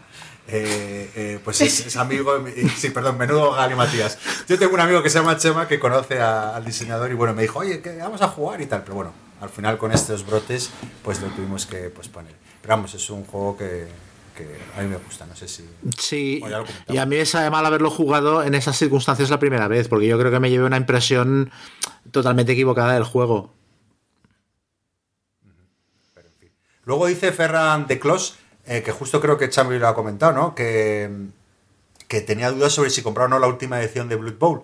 Que él pensaba que con la versión digital tendría suficiente, pero bueno, que, que bueno, que como escucha gente hablar de él, pues que le vienen más ganas de comprarlo. No sé, vosotros que lo, lo habéis jugado más. Es que a mí me habéis dejado súper ahí atenta a lo que ha dicho Xavi, lo que está diciendo ahora este en, el- en los comentarios, porque eh, yo tuve el Blood Bowl, lo vendí porque no lo... no- o sea, fue como un juego maldito porque cada vez que intentaba jugar con alguien, la partida se suspendía.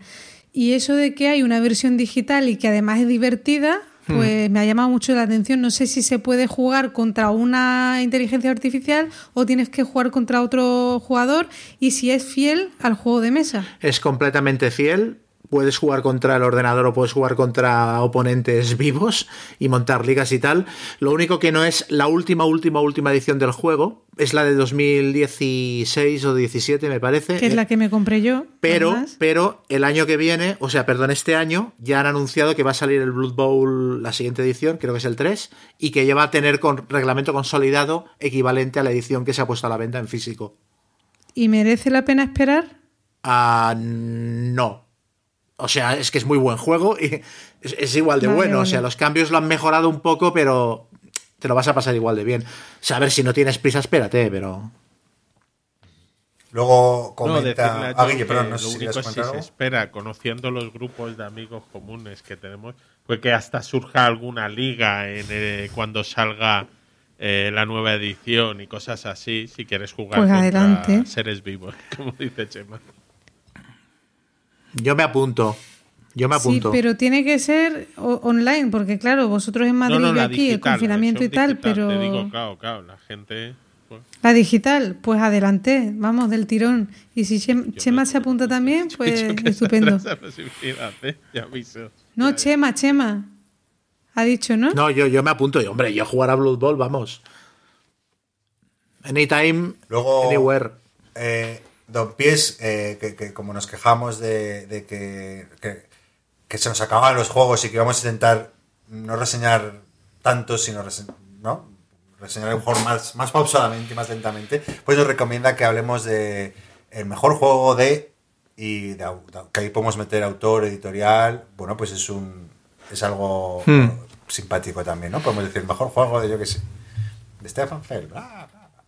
Bueno, una sugerencia que- Luego Antonio Aroca pues eh, que de acuerdo con Chema en que la salida del confinamiento eh, resultó en que se queda sin ver a nadie y que y bueno que los que, que los que viven solos eh, como, como Antonio pues que lo han notado mucho. Sí, a ver si bueno, a ver, a ver si ya la primavera nos trae mejores tiempos a todos. Vamos, a atrasando el plazo de a ver si, Sí, a ver si sí, el sí. 2021, a ver si la primavera, luego diremos a ver si el verano. Sí, sí, sí, sí. Y nada, luego Marrón Flojo, pues nada, no- nos dice que, que los juegos nos dan tres alegrías, ¿no? Cuando los compras, cuando los juegas y cuando los vendes. Eh, es una, una gran verdad y, y nada, nos, nos felicita el año. Eh, Antonio, que bueno, que es amigo de Chema, vuelve a comentar, ¿no? Que, que, que Chema, bueno, que lió a todos para jugar el Western Legends y se salió sin decir ni mu. Sí. Y, y bueno, dice que cuando, jugamos, cuando jugaron con la copia de Antonio, eh, eh, que bueno, que, y que se enredó con la primera expansión que ahora le mete que no veas, ¿no? Y que, y que incluso, para que veamos cómo es eh, la verdadera esencia de Chema Pamundi, que le llegó a recomendar su, su decepción de Nemo Wars. Sí, le he de decir que me, me lo compré, hice una partida y el tío ya me estaba preguntando qué tal. Y hombre, de momento, pues parece que bien, pero solo llevo una partida y luego no llegamos a hablar cuando, cuando vi que el juego no era para mí. Luego, Pablo Sebastián Lombardo, eh, desde algún país de Latinoamérica, entiendo, por la forma de escribir, nos eh, te pregunta, Chema, si el Bowl requiere invertir mucha plata, que yo creo que sí, porque no, son muy- ¿no? A ver, O Guille El, ju- disiente. el juego son ciento y pico euros, pero tienes dos equipos y luego los equipos no sé si cuestan 25 euros cada uno y es personalizártelo. Es decir, yo quiero jugar con enanos, pues te compras una caja de enanos y, hombre, si lo quieres, son- si lo quieres coleccionar todo, son no sé si 14 o 15 equipos diferentes. Una pregunta eh, eh, para los dos que lo habéis jugado. Eh, claro, ¿uno siempre juega con la misma facción o se encabrita y, oye, no voy a probar esta, los enanos, los orcos, no sé qué? Si juegas en juego casual como quieras. Si juegas en una liga, generalmente llevas un equipo de una raza concreta o una mezcla de razas y, y- y lo vas mejorando y siempre juegas con el mismo. Pero no es un juego caro, de hecho, durante mucho tiempo Workshop yo No, creo que no. no lo sacó porque no le daba el suficiente dinero. Eh, tú puedes, de hecho, el juego base lo tiene que tener uno de cada dos jugadores, como quien dice, ya vale, y luego el resto Sí. se pueden comprar el equipo. Ya han subido un poco, yo creo que ahora los últimos están por 32, 35 los de Workshop, pero que no es una inversión tan alta A ver, y, y que si te juegas una liga puedes repetir varias veces con el mismo equipo Sí, sí. dentro de cuatro A ver, te puedes liar- la manta a la cabeza todo lo que quieras, porque han sacado estadios personalizados por razas, barajas de cartas, los dados de cada raza, o sea, mm, eh, te puedes gastar un dineral, pero el juego, si lo que quieres es jugarlo, mm, no es tan caro. Luego Andrés Aldeño comenta, bueno, hablamos de los bonos culturales que daban en Cataluña en, en el anterior capítulo y que también en Burgos pues sacaron bonos a 6 y 10 euros y bueno, que él se apropió los de toda su familia y para comprar juegos. Y luego Seri Montana, eh, bueno, que está muy hipeado con Everdell y que lleva esperando la, re- la, la edición coleccionista, más las expansiones. Y te pregunta, Joel, si lo ves jugando en solitario con todos los cartones montados a la vez. Entiendo que Sí, diga. Pues no sé si lo contesté en, el mismo comentario, pero yo es que nada más que tengo la primera expansión que ha salido y desde que salió la expansión no he jugado mm, al básico solo, lo juego al básico con la expansión. Y en el momento que salgan las nuevas expansiones, pues me las compraré, evidentemente, del tirón y probaré. Pero creo que Luis, que lo ha jugado mucho, sí que juega con todo. Si es que es un juego, yo creo que las expansiones no añaden dificultad de reglas. Voy a decir nada seguro porque ya os digo que no, no las he probado. Pero en el momento que las pruebe comentaré en el, en el podcast. Luego eh, eh, tiene otra pregunta, Sergi, que, que, bueno, que él que no tiene ni grupo ni familia jugona y si hay alguna alternativa para jugar al Blood Bowl en solitario como la versión digital, que si merece la pena. Bueno, sí, ya lo hemos comentado, merece muchísimo la pena. Es una muy buena reproducción del juego de tablero. Oye, eh, pero ¿por qué todo el mundo pregunta Blood Bowl? ¿Hablamos en el anterior programa? Sí, fue mi juego del año. Detalles, valor, ya vemos que le hace- Detalle sin importancia. Hace un mes, ahí se va- sabéis que mi memoria no es muy buena, ¿verdad? Porque hay otra pregunta, por eso es que veo que todas las preguntas van sobre el Blood Bowl. Chema, Blitz Bowl, no Blood Bowl. ¿Qué te parece? Un juegazo espectacular. Es la versión sencilla de Blood Bowl. Han hecho una segunda edición y aparte le han metido como cartitas de objetivos y es, eh, lo suficientemente parecido al Blood Bowl para molar y lo suficientemente diferente como para que incluso valga la pena tenerlos los dos en la colección. Aparte de que son 45 minutos o una hora de partida. O sea, para juego casual yo creo que es incluso mejor que, que Blood Bowl. En cambio, para jugar la experiencia completa, que es una liga, para mí es mejor Blood Bowl. El problema de Blitz Bowl, que solo lo venden en, en creo que en tiendas de Barnes and Noble. Solo lo venden en... Aquí, no se vende. Ni, si- Sí, ni eso se vende ni se pone. distribuye. Luego Aitor Castaño comenta, bueno, que como hemos estado hablando de juegos de flicking en los últimos programas, eh, bueno, que, que nos parece golpe de fe, que acaba de sacar maldito, que para él, bueno, le parece el mejor, eh, También, yo no lo he jugado, pero Raik de Punto de Victoria también coincide que es el que más le gusta. No sé si se lo habéis jugado alguno. Al golpe de fe, prefiero el croquinol.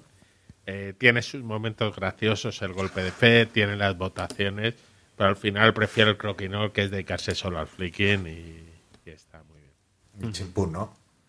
Luego pregunta también, que yo creo que ya hemos hablado en otro programa sobre el, el U-Bo- el U-Bot eh, de Más que Yoga que sacó, que, que, bueno, que le da mucha atención.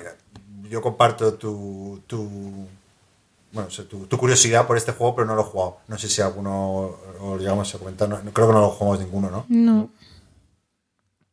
Bueno, eh, yo por lo que sé que es un juego que es difícil luego de sacar a mesa, primero porque, bueno, pues es complejo, eh, y luego hay, no sé si determinados roles que tiene cada, jugador, pues alguno es más interesante que otro, pero bueno, igualmente tiene, bueno, no sé, es un juego muy curioso y llamativo. Eh, luego Palafox comenta que, bueno, que le ha parecido muy interesante la parte de los goles y las decepciones, eh, y bueno, eh, nada, simplemente comenta que le ha gustado esa parte. Mira, pues es algo que podremos eh, incorporar más a menudo. ¿no? Sí. Luego Pablo Pazo, que se, se le fue el alma al piso.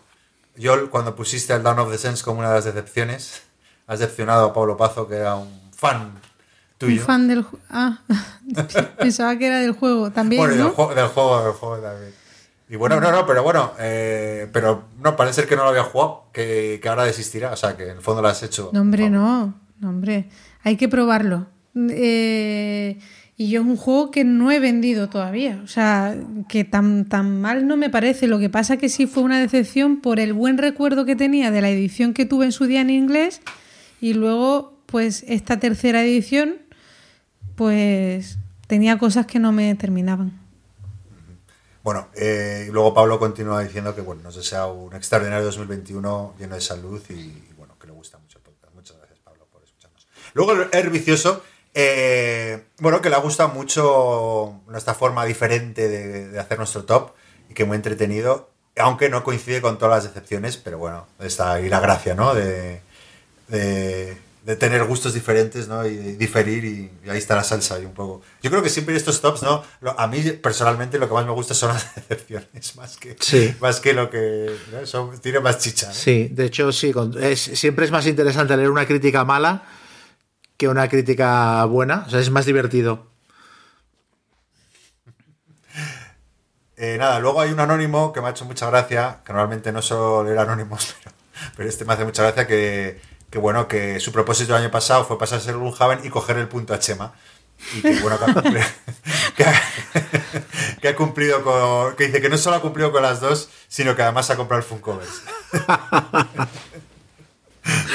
Luego Oye. Quimérico. Sí, perdona, John. No, que comenta. qué bajona, que jugué el otro día el Funkoverse y no me gustó mucho. No. Pero, no, pero puede ser por la- el, el que tengo yo, que es el de Parque Jurásico, que no sé si lo has jugado, pero las habilidades de los personajes me parecieron muy... plof- Vamos, de hecho, pasaba mucho de ellas. ¿En serio? Sí, La de, teoría, la de la teoría del caos y tal, del, del- o no tienes la expansión. eh, no recuerdo esa A mí me habilidad. parece muy chula. La, la- a mí me parece, a mí- bueno, a mí es que el juego me gusta mucho, pero esa expansión en concreto me gusta, me gusta No, bastante. Tengo que volver a jugarla porque lo, la jugué con, lo jugué con Carlos y otra vez Carlos mm, con estos juegos como que no se halla. Y entonces eso es importante también para que la partida pues te guste. Lo volveré a jugar, pero es verdad que me parecieron pues eso, las habilidades un poco plof. Pero bueno, veremos. Luego Qui- Quimérico Inclino nos pregunta sobre la serie de Phil Commander, que, que no sabe muy bien cuál, cuál comprar y si hemos probado alguno y bueno, ¿qué nos parecen? No sé si el, el Napoleón o el Alexander o el Rommel. Eh, Yo tengo ¿usted el? Rommel. ¿Lo has jugado? Y sí, sí, sí. Lo, vamos, además hace un montón de años y lo jugué, vamos, bastante para el tipo de juego que es que yo me los compro, los juego un par de partidas y, lo dejo. Pero lo sigo teniendo, a ya os digo que hace a lo mejor cinco años que, lo- que lo compré y tengo un muy buen recuerdo de ese juego. El resto no lo he probado. Dicen que el de Napoleón, creo recordar, era como mejor, ¿no? Que lo habían pulido más y tal, y a lo mejor también por temática suele llamar más la atención, pero el Rommel a mí me gustó mucho. Luego eh, Mugen, eh, bueno, eh, vuelve a comentar sobre incómodos invitados que como a él le gusta más es a 2 y a 4, que no sé por qué han puesto hasta 5, 6, 7, 8. Yo estoy de acuerdo que es un juego que, que a 5 o 6 hace un poco tedioso esperar tu turno y tal y demás. Eh, sí, eso estamos de acuerdo. En Moria 81 eh, comenta que, bueno, justo, ¿no? Que había visto tus tweets, Sema, sobre el Aliens y que espera reseña, pues aquí tienes la reseña, justo hoy en este programa lo ha comentado. Y luego, Kerala, eh, no lo voy a leer porque te hace una pregunta, pero me llama la atención, porque hace una pregunta sobre el Ghost Stories que responde Chema, sobre las reglas, y dice, eh, Chema, he leído, visto tu video tocho el Ghost Stories, y quería preguntarte una duda respecto a las reglas, y, y- y habla en inglés. Ah, bueno, no, claro, que, que vale, él ha leído las que hacías la video, en inglés y en español. La respuesta es que las correctas Ya, son ya, las ya, ya. inglesas. Matas a los adyacentes a la loseta, porque en ese juego los fantasmas nunca están sobre las losetas. No.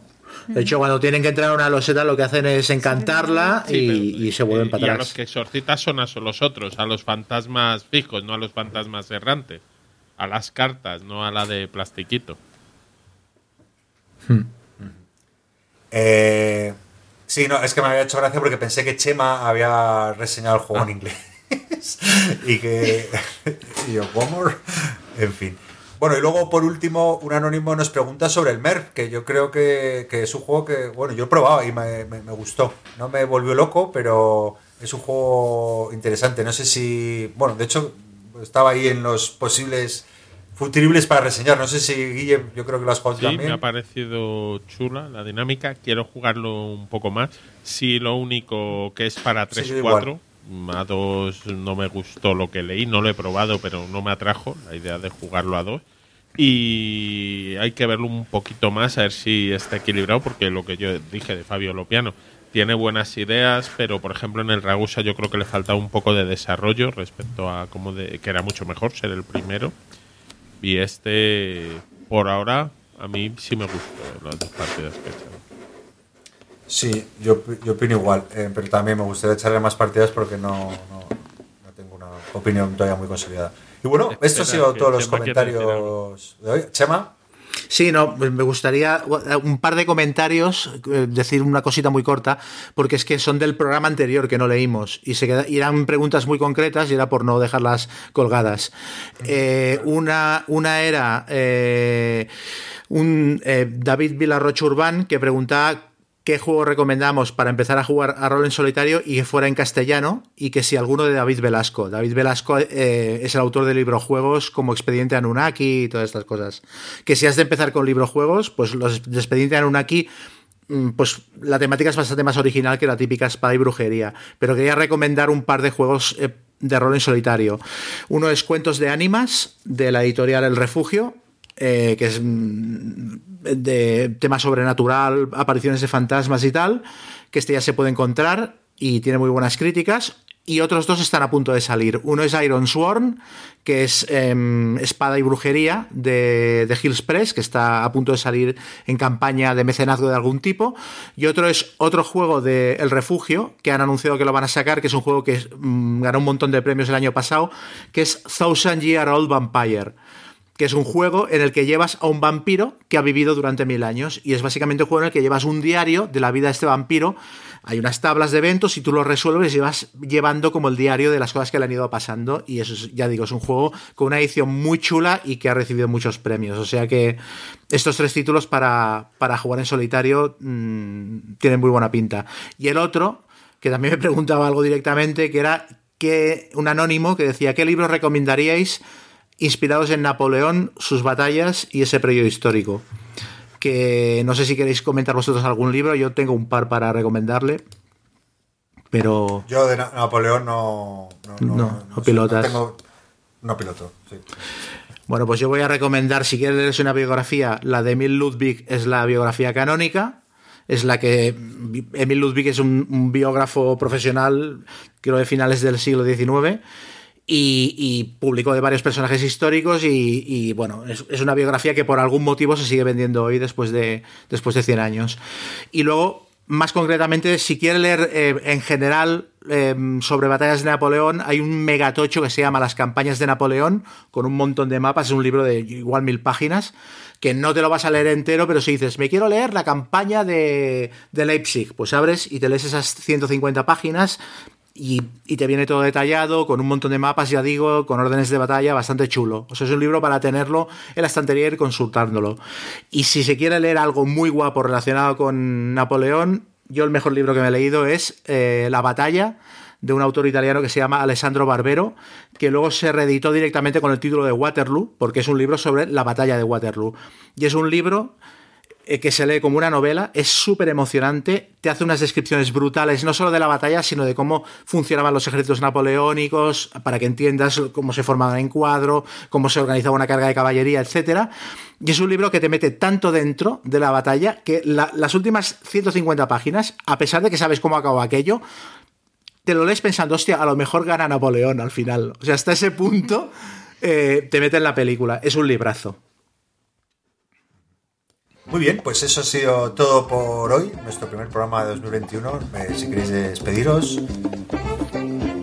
one by one, no todos a la vez. No, pues nada, a seguir jugando mucho, a tener paciencia con lo que viene, pero nada, ya, ya se empieza a ver la luz al final del túnel. Así que bueno, a ver si el 2021 termina mejor de lo que terminó el, el 2020. Yo el otro día vi un meme que era las dos niñas de, de El Resplandor y eh, en la cabeza de una ponía 2020 y la de al lado ponía 2021. Ese es mi resumen. Es Sí, que no, por ahí que vamos. 2021 va a ser un buen año. Van a salir grandes juegos que también salen en 2020 que lo vamos a disfrutar. Sí, aquí estaremos Claro que para sí. contarlo y bueno, pensad que lo peor del año en cuanto a juegos era el Aliens y esto ya lo hemos es que pasado. ese es del año pasado. Ahora iremos para arriba. Esta vez es verdad. Hemos empezado con el listón, con el listón alto, ¿eh? Porque no, no nos ha convencido. Así. Bueno, eh, muchísimas gracias por estar ahí y escucharnos y nos vemos en el siguiente programa de Qué Rico. Un saludo.